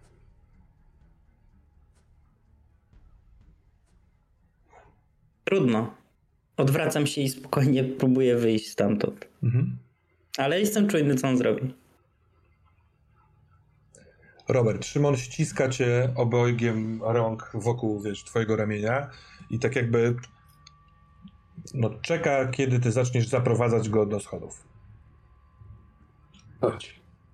No po czym ruszam w stronę ptaków. Mhm. Widząc też właśnie, że Remi się pożegnał. Wyjście pomiędzy żywopłotem takim niskim przez bramkę, skręt w prawo w stronę lasu, w stronę ptaków. I nie słychać, żeby ktoś za wami biegł. W ogóle nic nie słychać. Jak się odwracacie w sensie w prawo pod górkę do lasu, to nawet kątem oka widzicie, że on cały czas stoi w oknie, oparty dwoma rękoma o parapet i patrzy w waszą stronę, a w drzwiach wejściowych stoi starsza pani, która patrzy, jak wy odchodzicie. Nie Czy przechodzimy obok samochodu jego? w drugą stronę. W sensie on nadjechał z dołu, więc zaparkował na lewo od bramki, a wyjdziecie w prawo w stronę lasu. To nie jest daleko. Dobra, jak, ja, jak wychodziliśmy z bramki, to ja bym chciał podejść do tego samochodu jeszcze. Mhm. Czy my coś zepsuliśmy oprócz wazonu? Hmm. Chyba, chyba nie. nie. Nie, No drzwi zostały wyważone przez Roberta, ale no, chyba wiesz o tym, bo słyszałeś. Więc ja za wycieraczkę wkładam, wyjmuję z kieszeni, nie wiem, 300 powiedzmy, wkładam za wycieraczkę i mówię, pani Jagodo, to za wazonik. I idę za nimi. dziękuję, dziękuję.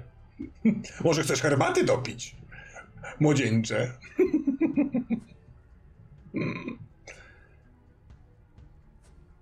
Ale nikt się nie rusza z nich. Nie wiem, Remi, kto to kurwa jest i co oni kombinują. Nie mam wrażenia, żebyśmy już byli spokojni, ale... Myślę, że się z nimi jeszcze spotkamy. Chodźcie.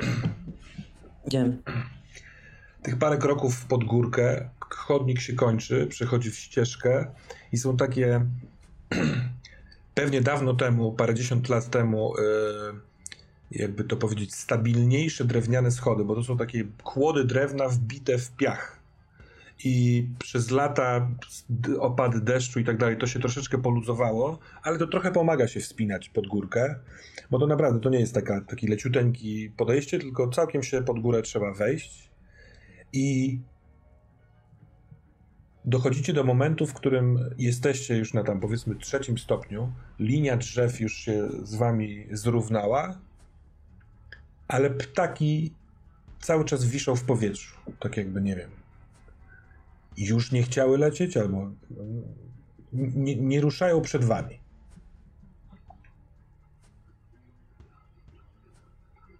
Zaprowadzicie nas? Ja tak patrzę na te ptaki, na te schody, na których stoimy. Czy ty im powiedziałeś, żeby zaprowadziły nas do jakichkolwiek schodów, czy do konkretnych schodów? Nie, to, to, co tu jest, to nawet trudno nazwać schodami. Znaczy, ptaki są głupie, więc może tak. Chociaż może nie. One, kiedy powiedziałeś, Robert, spytałeś, zaprowadzicie nas? Tak jakby ruszają, ale ruszają trochę do przodu, trochę w bok. Jeden kurwa leci gdzieś w lewo, wzdłuż linii drzew. Mm, tak jakby tędy droga nie prowadziła, coś takiego. Tak jakby, nie wiem, wiedziały, że tu jest zamknięta droga, chociaż to jest droga leśna i wy tędy przyszliście, więc to trochę dziwne. Ja próbuję przejść dalej trochę, żeby wejść głębiej troszkę w las. Parę kroków wykonać w tą stronę. Mhm. Żeby sprawdzić, czy one się ruszą, czy coś się wydarzy. Hmm. Robisz dwa kroki w górę i to jest moment, kiedy słyszysz wzniecony, potężny wiatr. Jest taki nagle, wiesz, wichura. Yy, I ty, Robert, też czujesz uderzenie wiatru w plecy. Remi yy, chyba odruchowo, bo ten wiatr słyszysz z, z drugiej strony, z pleców, odwracasz się i w tym momencie otrzymujesz potężne uderzenie wiatru, wiesz, w bok, w ciebie przekręcającego się cię. I mimo, Robert, że ciebie ten wiatr też mija, to nie działa w ten sposób. Te kilka kroków robi różnicę. A ty, Remku, musisz uniknąć obrażeń, bo inaczej ten wiatr zabierze cię z sobą. Dobra, czy ja mogę użyć atutu ze zimnej krwi? Uniknij, yy, czy muszę rzucać na obrażenia? Tak, jeżeli tam masz jeszcze, jeszcze przewagę do wykorzystania i możesz uniknąć, to tak. Mam, mam nawet nie. Uniknij ataku, no to jakby mhm. to. Tak. To, okay, no to oznacza to tyle, że ty dostajesz w bok i w klatkę wiatr taki, że robisz ła, krok w tył, ła, krok w tył. Jako, że to jest pod górkę, to się potykasz o ten schodek, ale prawą ręką upadając, za, jakby wiesz, zapierasz się o następny schodek. Przez to ten wiatr przechodzi po tobie i jest kurwa jak jakiś cyklon, jak i nagle wielka zawieja, słyszysz jak to świszczy, cała twoja odzież trzepocze, a ty po prostu w, zapierając się o jeden z tych schodków, już barkiem nawet brudząc się, dzięki temu się opierasz. Robert, z twojej perspektywy wygląda tak. A ja to wszystko widzę właśnie?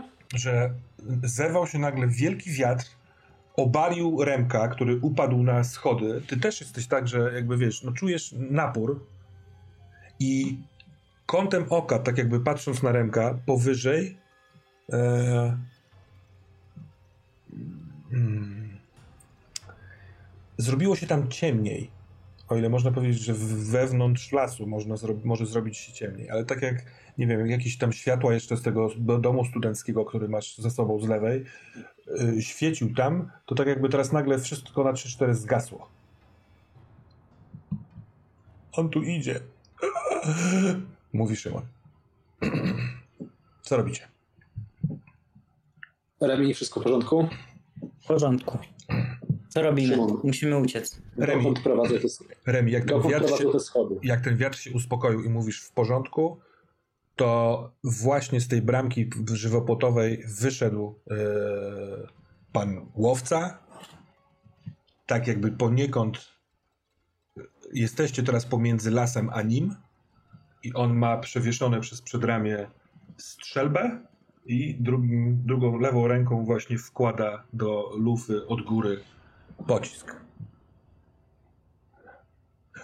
Wiesz co, ja patrzę w takim ostrym przerażeniu i nie, wciąż nie do końca wiedząc, co robię, ale patrzę na te ptaki, stwierdzając bardzo szybko, że to będę doprowadzenia do schodów w lesie, będą nieprzydatne, czy wrzucam tylko do nich. Zabijcie go. Zabijcie tego myśliwego. Mhm. W przerażeniu wypowiadasz ten rozkaz ptaki zaczynają kr krakać przeraźliwie i tak jak przed chwilką miały jakąś niemoc we wleceniu pomiędzy drzewa, tak teraz wszystkie przekręcają się dziobami w stronę tego myśliwego. On podnosi głowę, żeby spojrzeć w ich stronę. Co ty, Remku, yy, chcesz zrobić? Na razie obserwujesz po prostu? Ja bym chciał się podnieść i się rozejrzeć, czy nie ma w pobliżu jakiejś studzienki. No właśnie, jak drugie co chciałem przejść, to spierdalamy do jakiejś studzienki. Dobra. Wyszukiwanie studzienek za chwilkę, a ciebie, Robercie, poproszę o rzut na nawiedzonego w związku z tym, że powiedziałeś o swoim przerażeniu. To jest komplikacja. Kiedy jesteś rozproszony, zszokowany, to może cię coś nawiedzić. Dobrze. Znaczy niedobrze. 14, chyba minus 1 z mojej stabilności, więc 13, więc ten średni wynik. Remek, wstajesz, rozglądasz się po ziemi, gdzie jest studzienka, y, zahaczasz wzrokiem o kierunek, w którym mieliście iść. Koniec końców to tam cię miało wiać ten wiatr. Widzisz, że tych powiedzmy parę pięter wyżej, inaczej, tam parę metrów wyżej, drzewa się robią kurwa przepotężne, jakieś wielgachne sekwoje. Pnie są naprawdę wielkie, nieproporcjonalne do jakichkolwiek drzew, jakich, jakie widziałeś w Gdańsku. To się zaczyna kilka metrów dalej i pomiędzy tymi drzewami są dość duże odległości i jest naprawdę ciemno, taka smoła jakby wisi. Słyszysz stamtąd taki coraz bardziej zbliżający się taki jakby rosnący, piskliwy głos. W tym momencie trzepot skrzydeł y, i ty, Robert, widzisz, że te ptaki ustawiły się jakby w eskadrę i zaczynają atakować w stronę tego myśliwego. Myśliwy, mimo że jakby podniósł głowę i spojrzał na nie, to spokojnym ruchem do, do, do, docisnął nabój, złożył strzelbę i jakby jak złożył strzelbę, machnął ręką i te ptaki wszystkie tak jakby e, tak jakby on je trzymał na, lin, na linkach. Straciły możliwość lotu, pęd jakikolwiek i poleciały jak takie truchła e, w bok, uderzając w płot oddzielający tę ścieżkę od e, akademika i to są takie tuk, tuk, tuk, tuk, tuk, tuk, tuk, tuk, tuk, tuk, kolejne ciała uderzyły, opadły, nie ma ich. On podnosi głowę w waszą stronę, chwyta znowu lewą ręką za y, kolbę tej strzelby. Ten dźwięk piskliwy z góry remku zaczyna zbliżać się mocno, tak że masz wrażenie, że jakby ten kurwa wiatr wracał. W tym momencie on przyspiesza momentalnie i piskiem wpada w Roberta. Masz wrażenie, że tego wpadnięcia, bo wręcz widziałeś razem z tym dźwiękiem białą smugę, która ruszyłeś głową za tą smugą i Robert, tak jak patrzył za tymi ptakami, prostuje się jakby, wiesz, prąd go popieścił i Robert mówi Chodź do lasu, chodź, błagam, chodź, chodź teraz, chodź za nimi, chodź, chodź, chodź, chodź, nie mogę się ciebie doczekać. To jest głos strasznie wkurwionej kobiety, wyżgujący się na tę uliczkę. I na to myśliwy w połowie tej strzelby, jakby wycelowywania strzelby zatrzymuje się, patrzy jakby pierwszy raz was widział, przykrzywia głowę, a Robert tak jakby staje na palce, tak jakby coś w nim niemal go wzlatywało i stojąc na palcach, ma ramiona podniesione, krzyczy kurwa na cały wrzeszcz takim piskliwym, jadowitym głosem. Bogdan Rylski, chodź do lasu! Chodź tu do mnie! Pomóż mi się zemścić! I tego rodzaju obelgi. Szymon patrzy w twoją stronę, Remku. Uciekajmy! Uciekajmy do lasu! Ja się odwracam, patrzę na ten las i mówię, że nie wiem, czy to nie jest jego las. Jak tam wejdziemy, to i patrzę na Roberta. Kiedy spoglądasz z powrotem w, w tamten las, to widać te potężne drzewa, mrok, ale przez środek biała smuga. Jak ten dźwięk spadał z góry razem z tym białym wciąg, jakby pociskiem, to po prostu spojrzałeś, gdzie to ląduje i to wylądowało w Robercie. Ale teraz jak się odwróciłeś, okazuje się, że jak taki warkocz komety y, został w powidoku, wspinając się w górę. Dobra, ja, ja patrzę na Roberta i takim już bardzo niepewnym głosem pytam, kim ty jesteś? Czym ty jesteś? Do Roberta. Mhm. Robert opada na pięty. To jego ciało też tak jakby się maleje. Robert wypuszcza z siebie bardzo długi oddech, tak jakbyś długo wstrzymywał.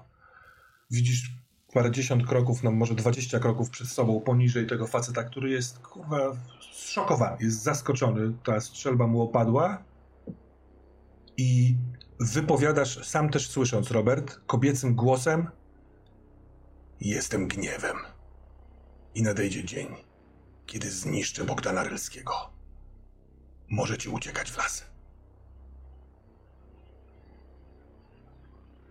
Dobra, ja patrzę na Roberta, czy on ma kontakt ze mną jakiś wzrokowy, cokolwiek, czy on będzie tak stał, czy, czy on już wraca do siebie, czy nie. Robert oddaje ci, że tak powiem, ciebie.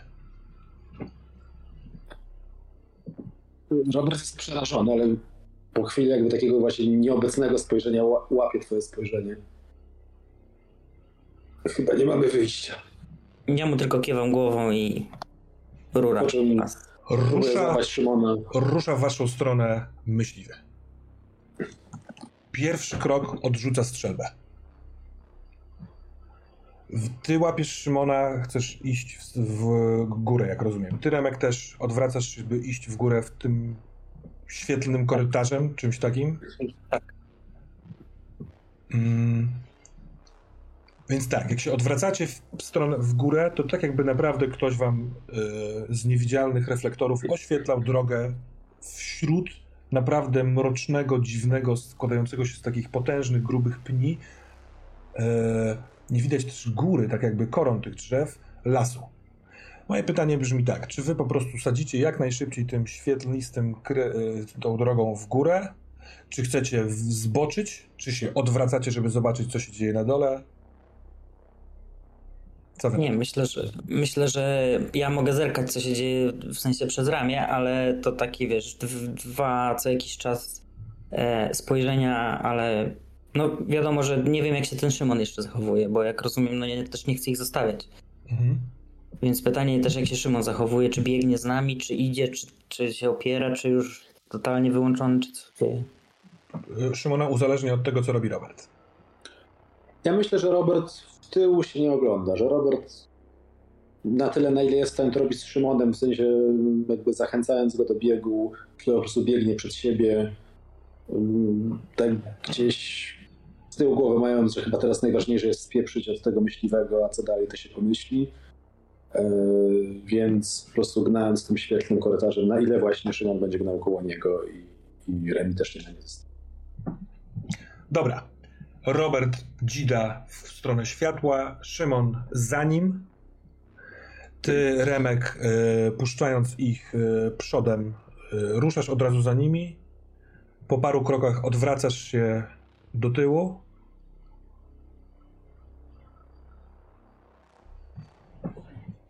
I do tego miejsca, w którym zaczynają się te schodki, dobiega już niekoniecznie myśliwy.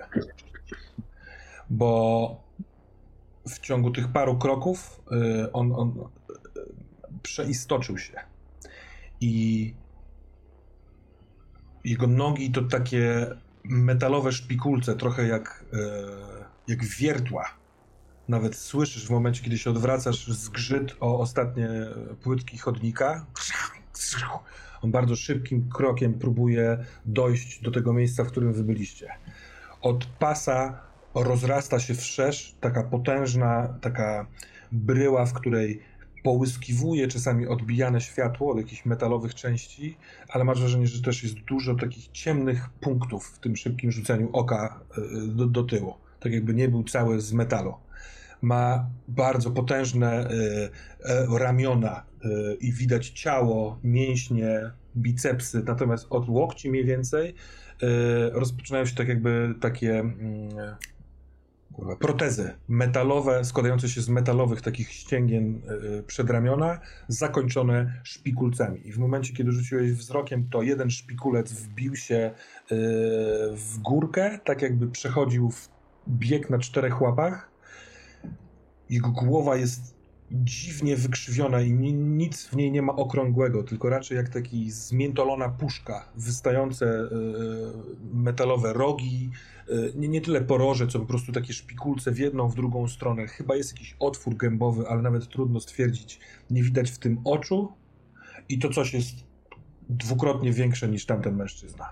Natomiast jak on wbija tę swoją przednią kończynę w piach, chcąc się rzucić, to obraz tego zakrywa ci taki biały po, pobłysk, tak jakby coś wybuchło w powietrzu i zasłoniło świetlistą łuną, więc to sprawia, że musisz odwrócić wzrok, a jak odwracasz wzrok, to już pędzisz za odbiegającymi Robertem i y, Szymonem, chyba, że ten widok przekonuje cię, żeby zostać y, tam na dole. Ale zanim podejmiesz decyzję, to proszę ciebie o rzut na weź się w garść i ty y, odejmujesz jeden od wyniku, a ty, Robercie, za te, za te wszystkie wydarzenia, które tutaj się działy, też masz rzut zwykły, bez ujemnego modyfikatora na weź się w garść.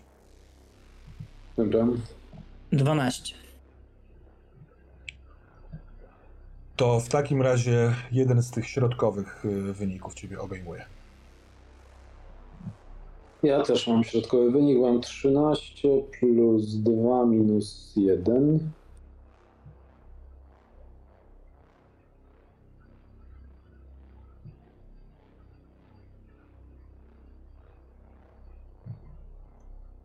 Znaczy ja myślę, że to jest ogarniacie strach. Mm, jeśli jest tylko jeden poziom stabilności, to ja mam tą, mhm, ten tak. atut, który pozwala mi jeden zmniejszyć. Natomiast realnie ja myślę, że jakby Robert już jest tym wszystkim po prostu przerażony. Mhm. Do pewnego momentu myślał, że no, panuje na celu, to może za dużo powiedziane, ale że ma tu coś do powiedzenia, ale w momencie, w którym najpierw ten łowca po prostu jednym ruchem ręki strącił szwadron kruków, a potem jeszcze, kiedy wydawał, już Robertowi zaczęło się wydawać, że ma do czynienia z jakimś półbogiem, nagle przez niego zaczęła przemawiać jeszcze jakaś inna istota, to, to już się stało za dużo. Teraz jakby celem jest po prostu uciec od tego jak najszybciej mhm. i spróbować złapać jakąś chwilę bezpieczeństwa i oddechu. A ty, Remko, co wybierasz? E, wiesz co, ja wybieram chyba wzbiera w tobie gniew, mhm. bo o ile w pierwszej, y, w pierwszej chwili jakby pojawiło się coś na kształt tego, co opisał Robert, czyli strachu, o tyle za chwilę po prostu strasznie wkurwia Remiego to, co się dzieje i że on nie ma już kontroli nad tym wszystkim. I jego to po prostu wkurwia. Dobra, to ty tracisz jedną stabilność na tym wkurwie. Eee, pomiędzy jednym a drugim wbiega, wiecie, wiecie, krokiem wbiegania pod górkę wszystko wraca do normy. Jesteście po prostu na ciemnej, wieczornej ścieżce pod górkę tego lasu na końcu ulicy do Studzienki. Tak jak parę dziesiąt minut temu, może godzinę temu tędy schodziliście.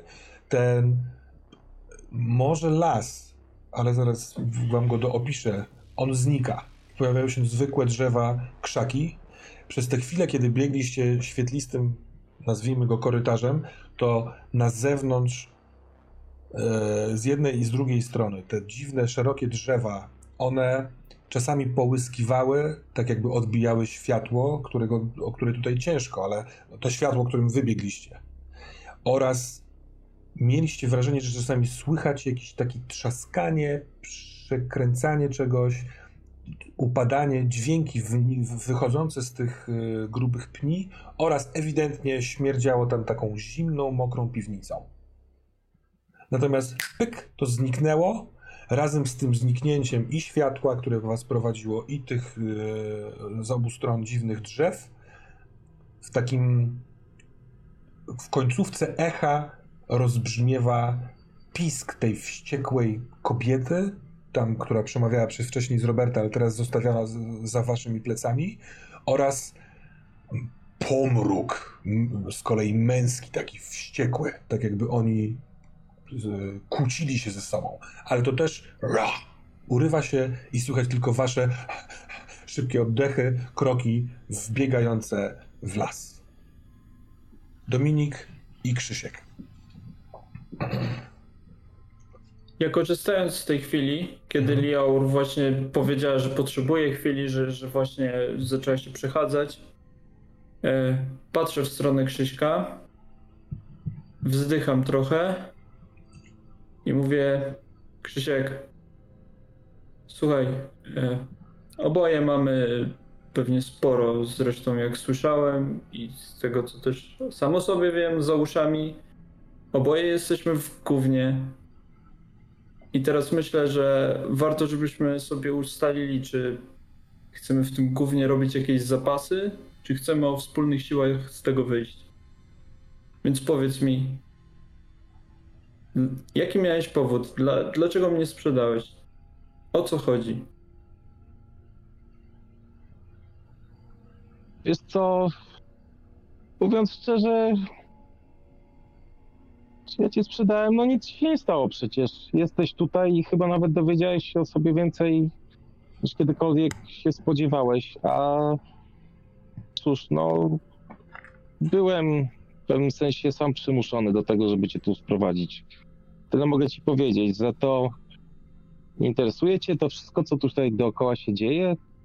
Nie wydaje ci się, że kurczę, że odkryłeś tajemnicę świata, a przynajmniej odkrywasz?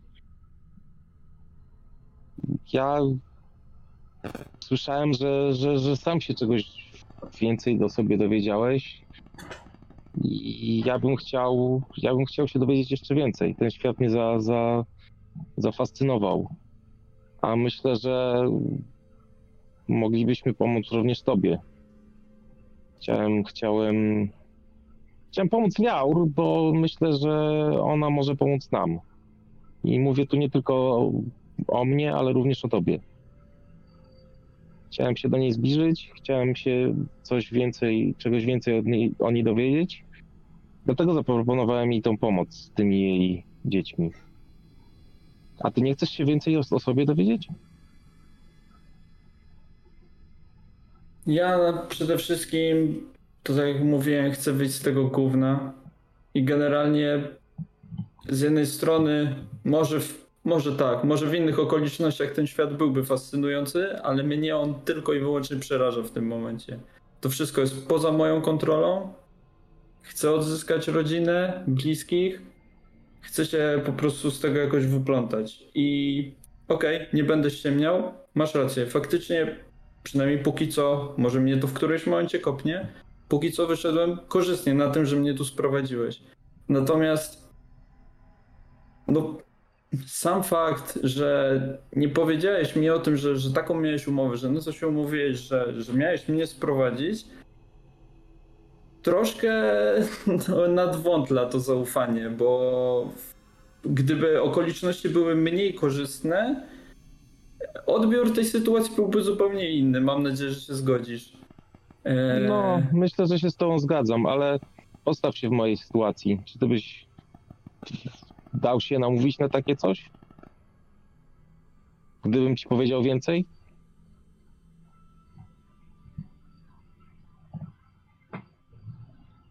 To jest trudne pytanie, ale wydaje mi się, że mimo wszystko sprzedawałbym. No, inaczej zapytam, bo ja z tego co zrozumiałem, może coś mi umknęło, może za mało wiem, ale czy wy się dobrze znacie? Czy, czy wy jesteście jakimiś dobrymi znajomymi? Bo wydaje mi się, że nie. Nie, nie jesteśmy, ale ona mnie uratowała. A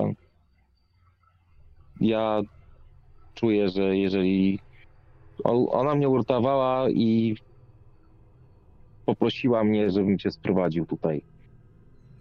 I czułem się winny jej mm, tę przysługę za, za uratowanie.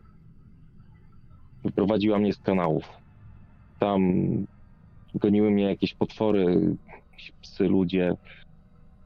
Nawet nie wiesz, jakie to było przerażające. Ona, ona, ona mi pomogła. Okej, okay, przyznaję, że wydaje się dość miłą osobą.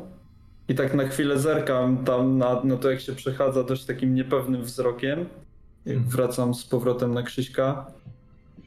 Eee, I w zaistniałych okolicznościach mogę przyjąć, że jakoś łatwowiernie uznałeś, że faktycznie nic tutaj, żadnych negatywnych konsekwencji, e, żadne negatywne konsekwencje mnie nie spotkają. Więc rozumiem taką formę odwdzięczenia się post factum, natomiast no dosyć łatwowierne to było mimo wszystko, bo z perspektywy samych wydarzeń założyłbym, że pomogła ci, bo chciało uzyskać korzyść w postaci właśnie sprowadzenia mnie. Ale dobra, bo nie brnijmy już w argumentację bronienia jednej czy drugiej opcji. E, dobrze, dobrze się to mimo wszystko, mam nadzieję, złożyło. Mam nadzieję, że się uda jeszcze brata znaleźć. Powiem ci tak, Dominik. Ja też, też mówię to tak, żeby jakby Jaur tego nie słyszała. E, czyli tak trochę ten. Mhm. Ja też nie wiem, czy ja mogę jej ufać. Ale chcę pomóc sobie, chcę pomóc tobie. Wiem, że potrzebujesz, że chcesz znaleźć brata, a myślę, że i chcę się dowiedzieć więcej na jej temat. Bo ona wie o nas bardzo dużo, a my o niej nie wiemy nic.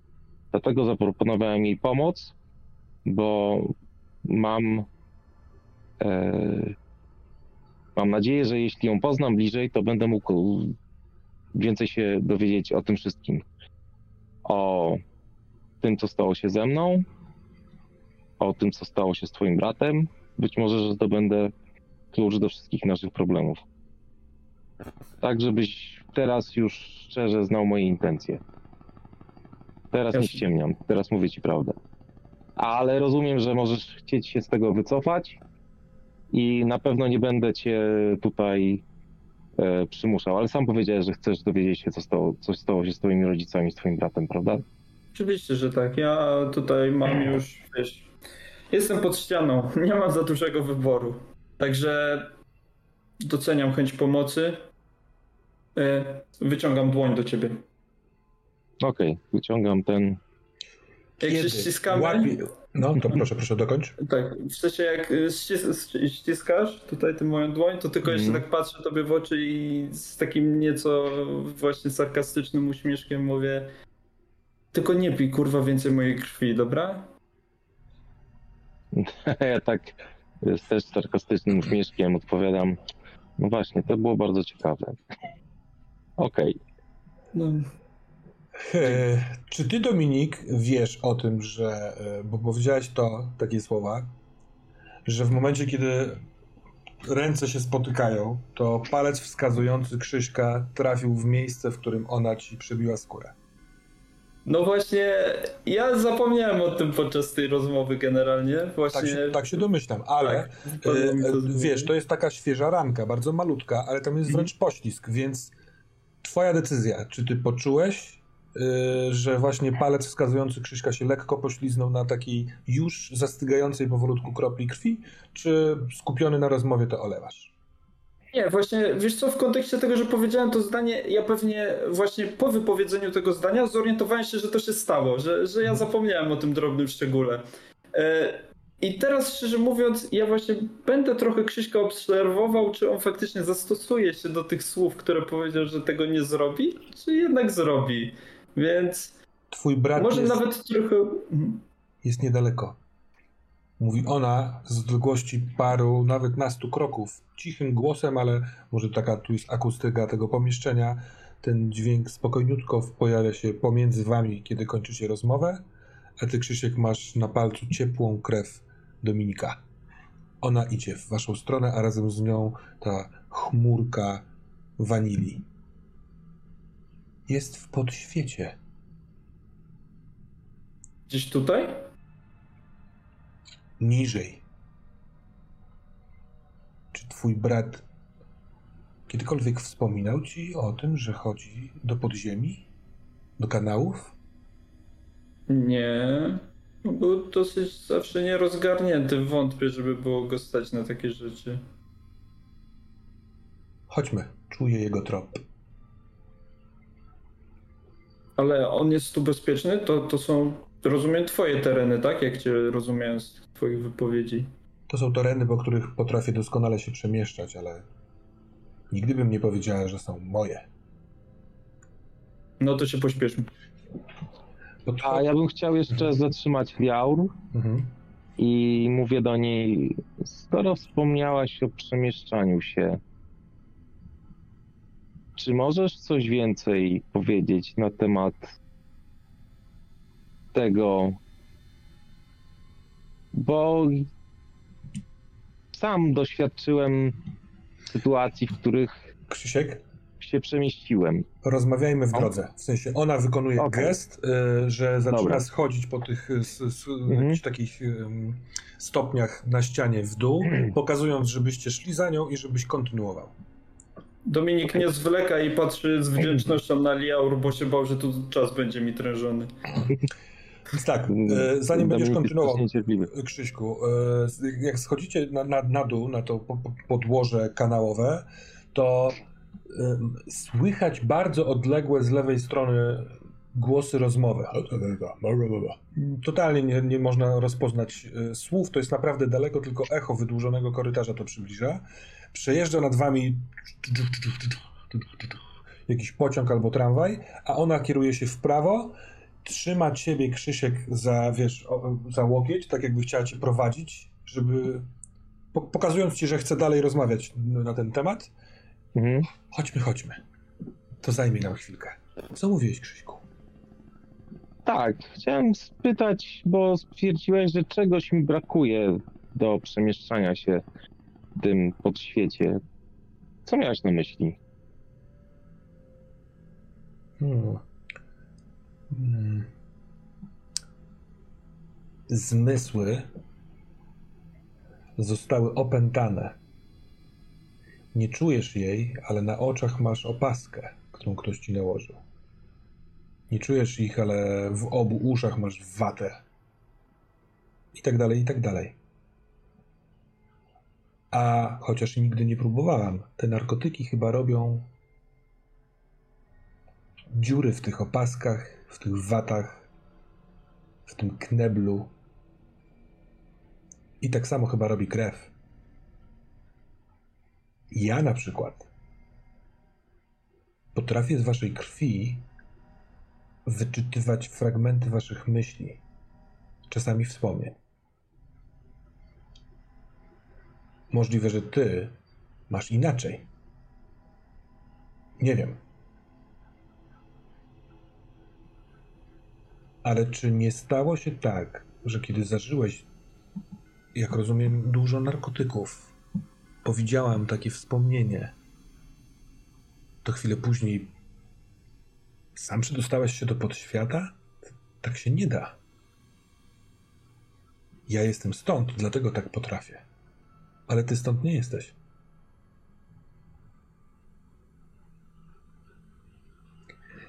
Okay. Wielu mhm. ludzi, których spotykam albo tylko słyszę, tak jak przed chwilką słyszeliśmy, którzy kręcą się w podziemiach, w kanałach, szuka czegoś, szuka od odkrycia jakiejś tajemnicy, szuka jakiejś prawdy. Bardzo często krzywdząc, krzywdząc się nawzajem. Wychodząc do założenia, że trzeba ofiary, żeby otrzymać jakąś wiedzę. Czasem czuję tu naprawdę dużo krwi.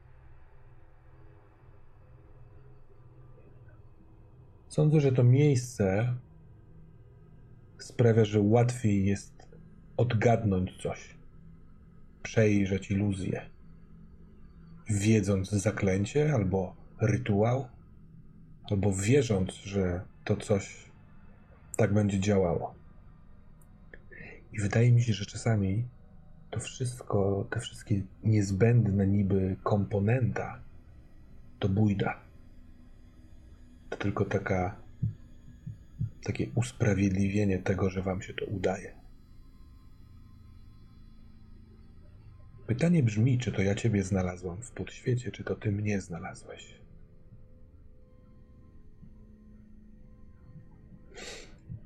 Oj,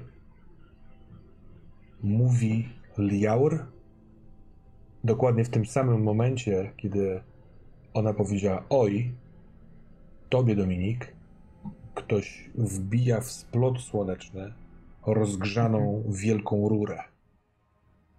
Zgina, się, zgina cię w pół. Otwierasz usta, tak jakbyś odbijało ci się płomieniami.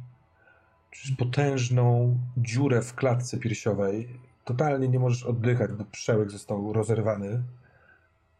I łapiesz się za to miejsce. I nie ma dziury, nie, nie, nie chwytasz niczego. Tylko takie wrażenie, jakby ktoś tam wetknął w ciebie coś. I teraz kręci.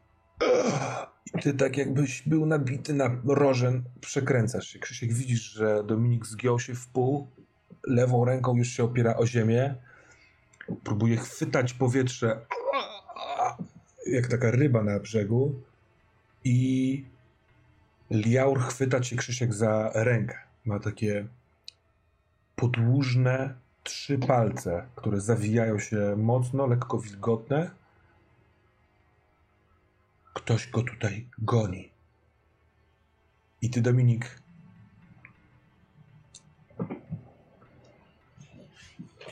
ta, ta rura w tobie, ona cię chce zatrzymać. Ale ty z jakiejś odległości słyszysz, tak jakby przez ścianę taką z. Wejdźcie po tych schodach, tam jest, macie go mi przynieść. Będzie patrzył na to wszystko, co będę tu robił.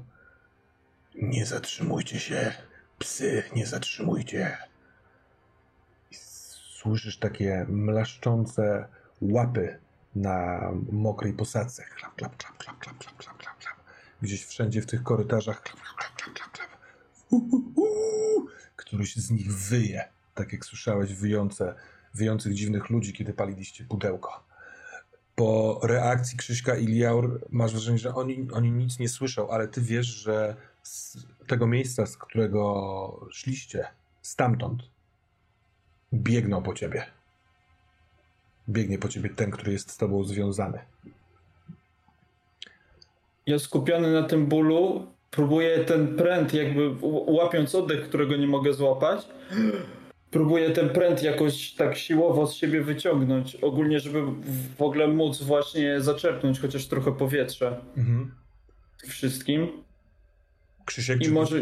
No proszę, dokończ, bo myślałem, że skończyłeś. Nie, chciałem tylko mówić, że może gdzieś tam podświadomie próbuję też ocenić, chociaż podejrzewam, że w tej całej sytuacji, całym tym bólu, cierpieniu jest ciężko, ale jak daleko są te kroki? To znaczy orientacyjnie czy oni zaraz nas dopadną, nie. czy...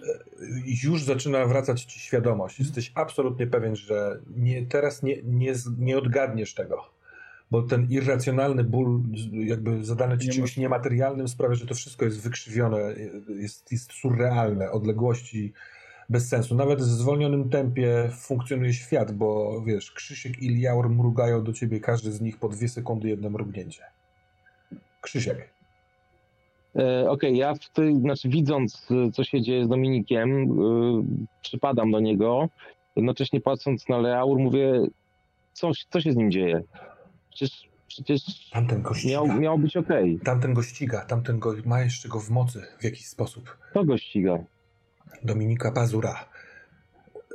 Bierzmy go. Ona okay. robi krok z powrotem, tak jakby, tak jakby ona chciała spojrzeć ewentualnie, jak daleko jeszcze są, jest do przeciwników. Co wy robicie? I tak właśnie w sensie jak Liaur podchodzi, bo rozumiem, że jeszcze mam uczucie tego pręta, tak? Wiercającego się. Yy, jesteś, w sensie spokój do, do ciebie dochodzi, bo ty czujesz, że to odchodzi, tak jak yy, wspomnienie bólu. To zaraz tego nie będzie. Mm -hmm. Więc to na okay. przykład taka myśl sprawia, że bierzesz pierwszy wdech. Tylko... Tak, więc ja się skupiam na tym ogólnie, żeby w ogóle zaczerpnąć, odzyskać powietrze. Także robię takie wdechy nerwowe w miarę głębokie. Szybko. Odwraca się? Ja, ja no właśnie no. patrzę na Liaur i mówi, zabie, mówię, zabierzmy go stąd. I go chwytam go, mhm. mówię, gdzie, gdzie, gdzie mamy z nim biec? Tam. I jak ona rusza tak, tak ręką, to ten dym z jej kadzielnicy bardzo szybko leci przed, yy, przed siebie, tak jakby poniekąd pokazując yy, drogę, po, którą, po której trzeba biec. Mhm. I ona popycha ciebie, Krzysiek, i ciebie, Dominik, jakby ręką i pięścią, w której ma kadzielnicę i też chce biec z wami. To nie jest tak, że was wypycha, a sama zostanie. Ja się właśnie tak jeszcze odwracam do niej i, i mówię, gonią nas. Zaraz tu będą. Tak, czuję smród. Zaraz, zaraz wbiegniemy w miejsce, którego oni nie odkryją. Zakryję je moim dymem. Ja tak tylko skinąłem głową i tak trochę te głowy spuszczam, bo, hmm. bo jeszcze tam ze mnie to wszystko schodzi i tak zdaje się właśnie opierając na Krzyśka staram się dorównywać mu kroku. Hmm. Biegniecie przez chwilkę, ty Dominik całkiem w sensie w sprawności pełnej możesz biec. Masz tylko dziwne wrażenie, tak jakby jakbyś się nałykał dużo powietrza i masz cały czas bąbel powietrza na dole przełyku, tak jakbyś chciał odbić ci się. E, I to się ludziom zdarza. Tylko, że przez to, skąd u ciebie się to wzięło, jest lekko niepokojąca myśl. Czy tam coś zostało? Czy, czy tam. Czy to była ta kurwa dzida, czy nie była? Ale ona trochę was podpychając, biegnąc, a ty, Krzysiek, zaczynasz słyszeć yy, plaśnięcia takich kroków Znasz je skądś, też je słyszałeś w tych podziemiach. Daleko, daleko za wami przynoszone e, echem, specjalnie, żeby was przestraszyć. Ona stop! I za, zatrzymuje was, e, jakby wasze ubrania, e, kuca i wkłada rękę w bardzo płytką wodę. Tam jest taki, bo to jest lekko kulista ta, ta podłoga i na samym dnie jest taka maluteńka warstwa wody. I ona wkłada y, rękę i tak jakby przesuwała te kałuże. Kiedy przesuwa kałuże, to waszym oczom ukazuje się okrągły otwór z, ze stopniami takimi, trochę jak studzienka, tylko jeszcze bardziej w głąb. Tam zejdźmy. Tam jest twój brat Tomasz. Ja od razu wchodzę w ogóle bez, bez słowa. Zaczynam schodzić tą drabinką w dół. Kiedy Dominik schodzi, ona opiera dłoń mm, na twojej dłoni, Krzysiek. Tak jakby, jeżeli jesteście w kucnięciu i patrzycie w dół. Patrzy mhm. w twoją stronę. Nikt no jeszcze, ja patrzę na nią. No, a, nigdy sorry, nie, sorry. Nikt jeszcze nigdy nie zaproponował mi pomocy. Tutaj to się nie zdarza. Nawet jeżeli mi nigdy nie pomożesz, to sam ten moment był. Hmm. Był wart całego dnia na zewnątrz. Chętnie ci pomogę, Krzyśku. Masz... Dobrze, ale teraz pomóżmy Dominikowi. Tak. Zejdź na dół schodzę. Za, za, za Dominikiem. Jak schodzisz na dół, jeszcze jesteś na tym poziomie, wiesz, od klatki w górę, to widzisz, że ona mhm. podnosi się na nogi, kieruje twarz w tamtą stronę i tą kadzielnicą zaczyna robić kręgi, przez co ten e, dym dużo mhm. bardziej się, wiesz, rozpala, rozbucha, rozwarstwia i po chwili masz wrażenie, że tworzy taką niby ścianę, taki, taką blokadę. I ona schodzi w dół za tobą. Dominik, jak zszedłeś na dół, to jest prosto od tych schod stopni ścieżka prowadząca w dół, takim lekkim, lekko kolista, bardzo nierówna, taka, tam nikt nie, nie kładł, wiesz. To jest postrzępiony kamień i poczucie tego bąbla w płucach cały czas jest pod mostkiem nieprzyjemne, nawet próbujesz odbekać tak, albo wiesz, co? uszy, no. Mhm. Ja właśnie czekając też, tam jest e, chociaż jakkolwiek trochę widno, czy jest taki całkowity... Tak, tam jest widno dlatego, ponieważ e, nad wami jest sufit e, mhm. i co jakiś czas jest taki, jak to się nazywała, ta taka neonowa lampa kiedyś. Y, halogenowa, tak? Y, no taka podłużna. Jarzeniówka. Jarzeniówka, dokładnie. Taka jarzeniówka, która bladym, słabo jest rozświetlona, ale świeci się. Co, co mhm. jest dziwne, w sensie, jak, jak tutaj prąd jest w ogóle. Ale tak jest. Ja czekając właśnie na, na pozostałych, yy, tak opieram się trochę o, o ścianę mhm. yy, i właśnie podciągam bluzę, koszulkę i tak dłonią też ogólnie i, i, i wzrokowo i dłonią tak dotykam w, ty, w miejscu tego splotu słonecznego, czy w ogóle tam jest wszystko ok, czy mam jakąś ranę, sprawdzam to. Może też właśnie tak próbuję się trochę pięścią uderzyć, jakby właśnie odkrztusić to. Nie, twoje ciało jest całe, jest trochę spocone. Nie czuć nic pod spodem. Kiedy naciskasz na mostek, to też nic nie ma. Kiedy uderzasz, to masz wrażenie, że mimo wszystko bąbel w środku trochę się rusza, tak jakby kulka w rurze. Ale oparłeś się o kamień. I jak badasz się sam, to on się robi miękki i dosyć przyjemny. I ktoś, chyba ty, westchnął w uldze. Oh. Od tamtych, którzy gonią, jesteś oddzielony jakąś dziwną magią całej tej liaur.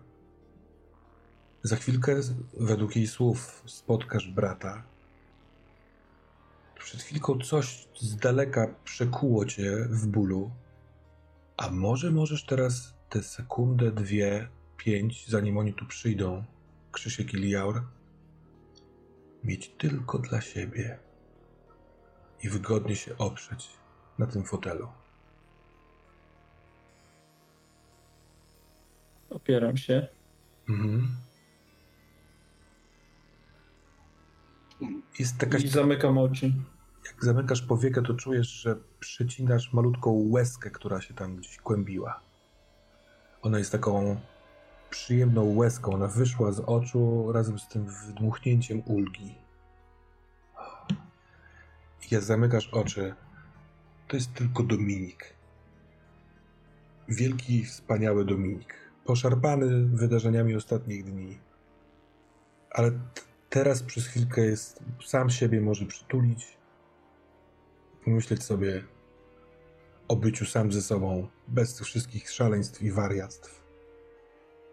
I wiesz, że gdyby znaleźć więcej takich zejść w dół, jak przed chwilką pokazała ci Liaur, naprawdę, naprawdę głęboko, to tam jest miejsce, którym tylko można przeżywać takie zajebiste chwilę.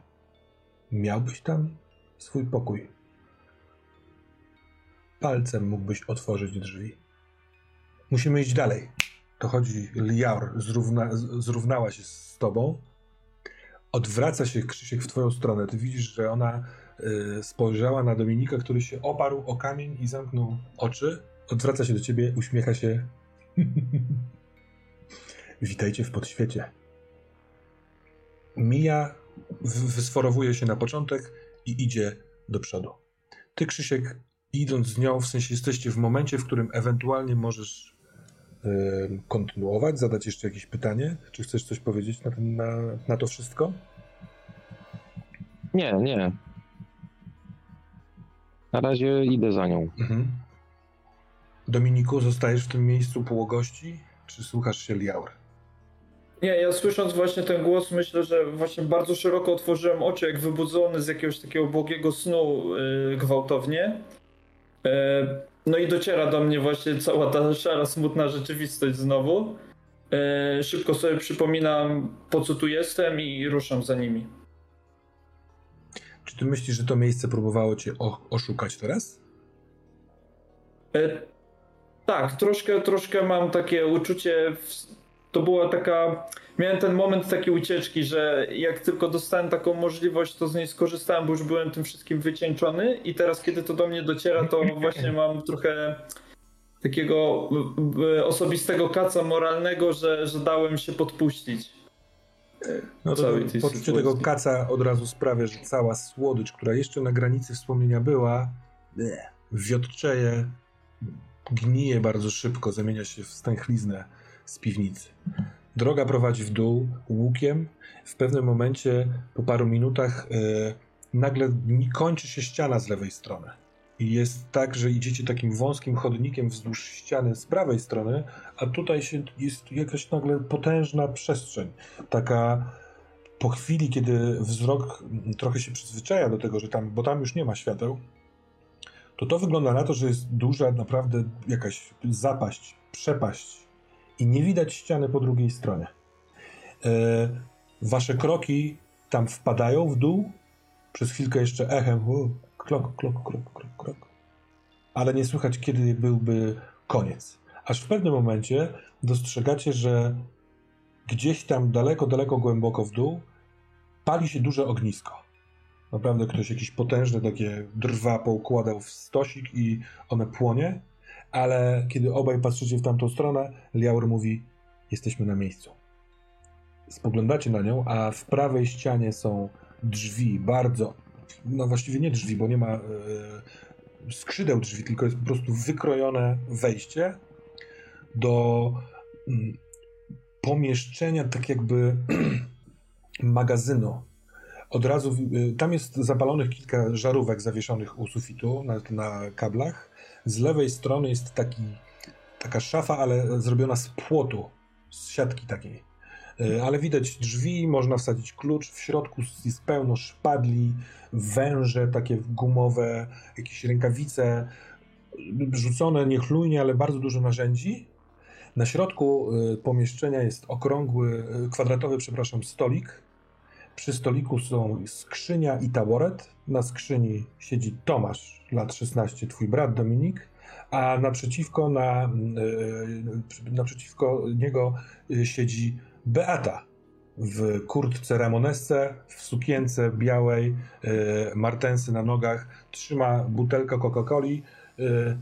I całość wygląda naprawdę jak bardzo dziwna reklama tego napoju, bo ona spogląda w waszą stronę i mówi: O, Znam was. I na chwilkę tutaj zawieszamy sprawę,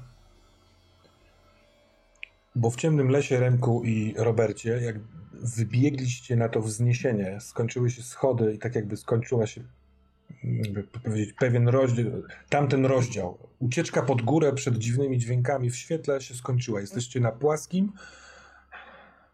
Macie wrażenie, że z tyłu nic już nie dochodzi Kurwa, jest ciemno. Jest późny, późny wieczór w lesie. Typu 20, 30, 21, przepraszam, z tym późnym przesadziłem. Ale 1 listopada to oznacza ciemność. Ja myślę, że jeszcze po jakimś kawałku biegu, że pewnie to nawet nie jest coś, co Robert od razu zarejestrował, tylko że jeszcze pewnie z kolejną minutę, dwie takim szybkim krokiem porusza się do przodu, ale w którymś momencie, jak się orientuje, właśnie odwraca się jeden, drugi, trzeci raz, czy taki po prostu zmęczony przykuca pod, pod jednym z drzew. Emi jako aktywny palacz już jakiś czas temu nie miał tchu, więc szybkim krokiem dochodzi do Roberta i siada opierając się o drzewo. Też spoglądając... Spierdoliliście. Chyba. To... Widziałeś, co to było? No to mężczyzna, tak? To nie był mężczyzna. A, widziałeś go naprawdę? No. Stary, ale to jest pojebane. To nie jest człowiek. W sensie on wyglądał jak człowiek, ale potem już nie wyglądał. Wróciłem się, jak nas gonił i stary to nie był człowiek. On, on nie jest człowiekiem. On wziął to ciało trochę tak, jak ja dostałem ciało. Zresztą on zrobił i to swoje nowe ciało, i moje ciało. On. Jak to zrobił? Z Jagodą Twoje w, pi- To jest ciało mojego brata. Ja to wiem, bo część myśli i wspomnień twojego brata cały czas przychodzi mi do głowy. Ja pamiętam naszą siostrę, taką młodą, jak na przykład się śmiałeś, jak zaplatała dwa warkocze. Mówiłeś do niej takim dziwnym imieniem.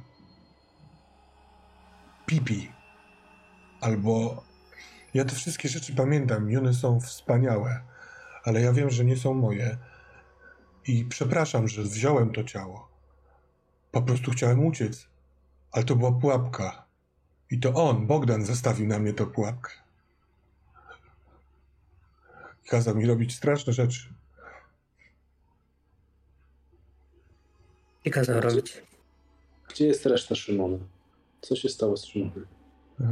Ja, ja, nie, ja nie wiem, jak ja szedłem długo pod górkę i w końcu e, znalazłem to, co czułem nosem. Pudełko. I wie, wiedziałem, że w środku jest czar i czułem, że jest to tak jakbym mógł dzięki temu czarowi zaznać wolności. My wszyscy mieszkamy w bardzo ciemnym miejscu i tam jedynie tęsknota za czymś, czego nigdy nie zaznaliśmy, ale co pamiętamy w dziwny sposób. Daje promyk nadziei niektórym, albo, albo bunt to sprawia. I jak ja otworzyłem to pudełko, to stamtąd wylało się na mnie to ciało.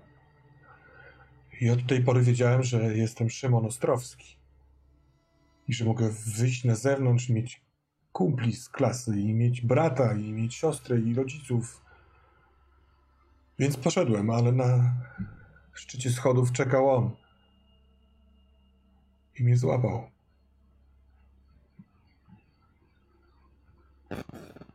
On nigdy nie pozwoli wam umknąć. Nie sądzę. Wszyscy mu się przydają. Czego on chce? Co dla niego robiłeś?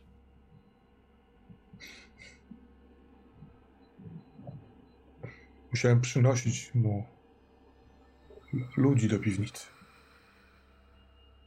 On dał mi siłę i. Przepraszam cię, Robert.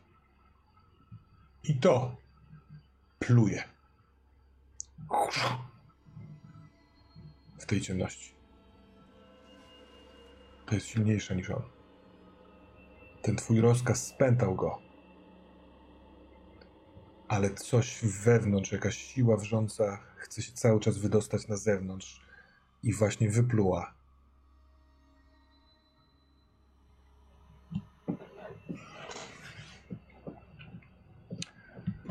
Ta rozmowa w, ciemnym, w ciemnej części lasu uważam, że to jest zbyt zaskakujące, żeby móc uchylić się, nawet nie do końca widzieć skąd, dokąd, w sensie co atakuje. I na, na szyi ląduje ci ciepły, kleisty płyn. I to, o co cię proszę, to o rzut na zniesienie obrażeń. Obrażenia mają wartość 2, więc właśnie tyle trzeba odjąć od rzutu. No, Wyrzuciłem cztery.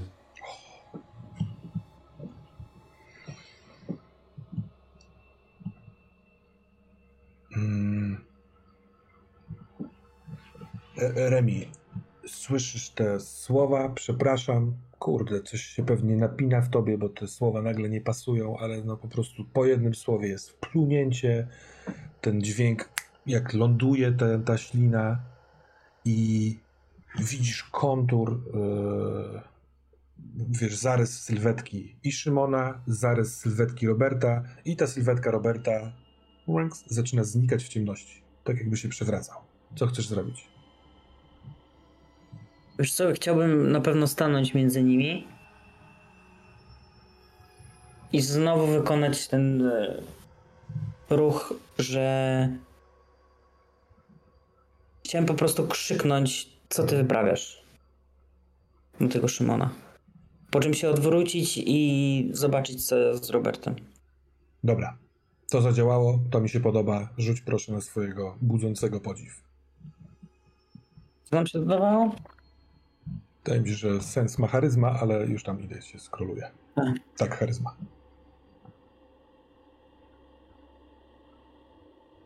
15 plus 3, 18.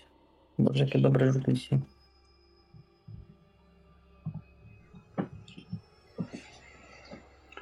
I 18.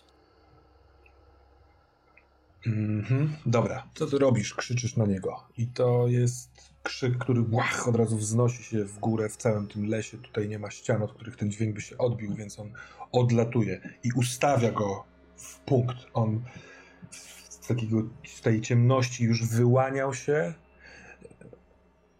Widziałeś jakby przez chwilkę, ale może to ta właśnie ciemność, że nie ma już miękkich, naiwnych oczu przepraszających, tylko po prostu chłodny, bez wyrazu mężczyzna, który szedł tak, jakby chciał złapać rzeczywiście Roberta. Kiedy ty wtargnąłeś mu na drogę i krzyknąłeś, to on wycofał się, dyszy, ale stoi w miejscu. Więc kiedy odwracasz się, żeby zobaczyć, co z Robertem, Robert leży. Y, wiesz, czujesz nogą, że uderzasz w piszczelem w jego yy, tą pionowo zadartą podeszwę. I słyszysz... Dobra, ja biorę no, telefon i chcę poświecić, żeby dobra. zobaczyć latarkę włączyć. Jak wyciągasz telefon, to słyszysz szelest, który od razu ci mówi, że Szymon odchodzi od was. To są kroki jego od was. Zapalasz światło i co chcesz zrobić? Krzyknąć znowu do niego. Wracaj tu natychmiast. I patrzę na Roberta. W sensie nie odwracam się do niego, tylko po prostu staram się słyszeć, czy on odchodzi dalej, czy się zatrzymał, czy co robi. Po prostu wiesz, chcę wpłynąć na niego, żeby on stanął i przez chwilę nic nie robił. A patrzę co z Robertem, bo to jest priorytet dla mnie jakby teraz. Robert leży. Przewrócił się bez, wiesz, bez asekuracji, bez niczego. Leży w takiej niewygodnej pozycji i w świetle latarki telefonu w środku lasu wygląda koszmarnie.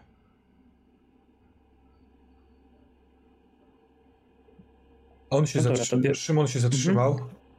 i ja muszę wrócić do niego, ja będę was a, musiał atakować, zdejmij to ze mnie, on mnie kiedyś opluł, zdejmij to ze mnie. I zaczyna wkładać sobie pod koszulę, pod kurtkę e, ręce, ale cały się trzęsie, słyszysz, wiesz, buty mu chodzą po tym, po tej ściółce. Dobra, to ja wstaję i podchodzę do niego, chcę zobaczyć, co on próbuje zdjąć. On trochę tak jakby chciał zdjąć yy, sweter przez głowę, tylko że nie złapał swetra, tylko włożył sobie ręce i drapie się. No dobra, to ja świecę tyłu, patrzę, Tam jest yy, na całym karku i w głąb pod, pod yy, odzież, pod t-shirt jest tak jakby bardzo duża blizna. Po starym oparzeniu, po wrzątku, ale w tym świetle to trochę za brązowo wygląda. To nie ma koloru takiej skóry. To nie jest takie zaróżowiałe albo żółtawe, tylko jest brązowe. I jak on drapie to, to słyszysz tak jakby drapał po, po blacie, po drzewie. Mhm. No, no, no mnie znowu. Ja będę musiał was zabrać obu. Dobra. Odbijam ja pierwszy... i łapię mhm. ręką zawartość y, ust. Dobra. Ja bym chciał zdjąć pasek z siebie mhm. w spodniach i kazać mu wyciągnąć ręce, żeby mu związać łapy. Wyciągnij ręce, mówię. Dobra. Dobra, to jest tak. Ostatni raz rzucimy dzisiaj. Mhm. Dzięki temu, że przed chwilką wzbudziłeś ten podziw, masz plus jeden do rzutów. I teraz poproszę cię o rzut na y, wpływ na innych.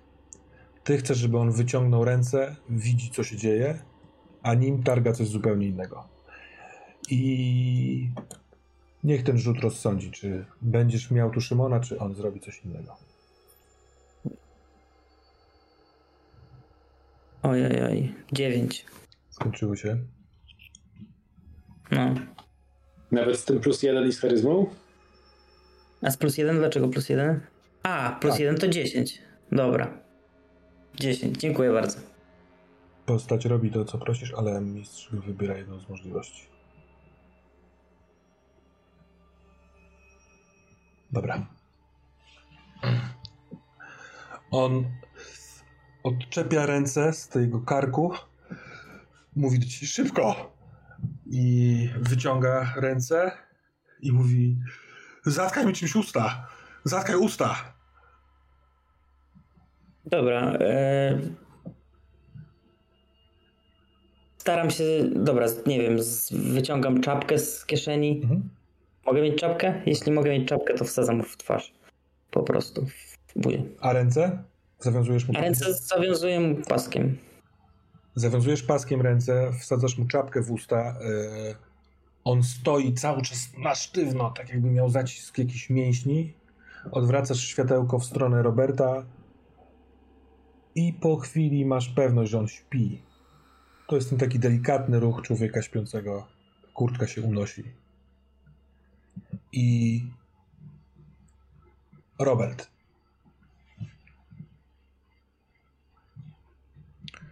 Masz bardzo gorące miejsce tu gdzieś na szyi.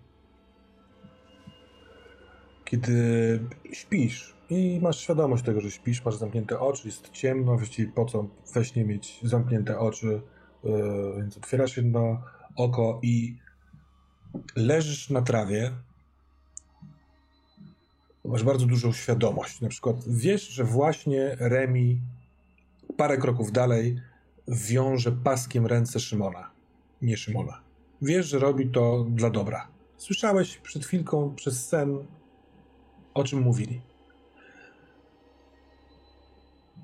Jesteście w lesie, tak jak wcześniej, jak szliście w stronę tego domu skazanego przez sowę. Wiesz, gdzieś tu jest ten inny las?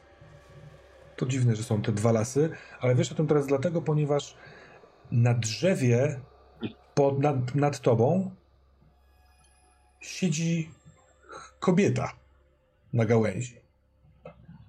Ma czarne spodnie, takie dosyć eleganckie buty.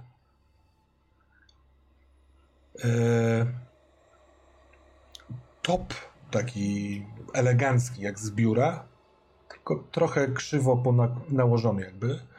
Trzyma się, owija ręką pień, patrzy w twoją stronę. Ma ciemne włosy, takie do połowy powiedzmy yy, szyi, patrzy w twoją stronę i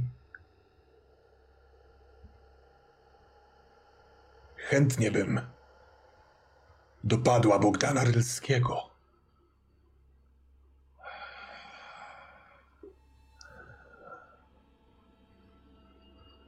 Ty też go nie lubisz, prawda? I na to wyglądam. Kim jesteś? Co ci zrobił? Nie pamiętam, kim jestem. Jestem sługą. Teraz już tylko.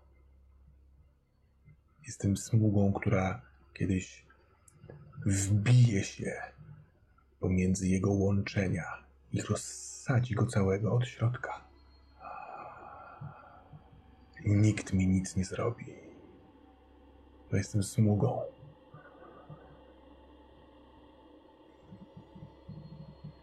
Chcę Czemu w takim razie nie zniszczyłaś go w tym lesie? nie wszedł do mnie. A ja nie mogę głupia opuścić lasu. Będzie się teraz przemykał swoimi skrótami, żeby was dopaść.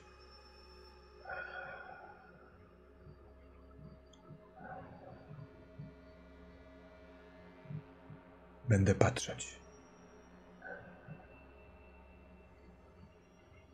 Jeśli chcesz trafić do schodów, to idź za światełkiem. I ona najpierw tylko na konturze zaczyna mieć białą taką otoczkę. Ta otoczka coraz bardziej wchodzi w środek, przez co ona się ona bieleje i rzeczywiście zaczyna być taką smugą, tracić materialność. Jest tam jeszcze chwilkę, jeśli chcesz coś do niej powiedzieć, czy też nie. No. Hmm? A jak schowasz się we mnie, to gdy on nas znajdzie, to będziesz koło niego? Będę. Będę. I nie potrzebuję pozwolenia. Wszystkich kurwa rozszarpię. I kiedy jest białą taką właśnie mgłą, to ty po prostu wracasz do tego zamkniętego w oczach snu. I znów czujesz tylko gorący kleks na szyi. I na tym na dzisiaj zakończmy.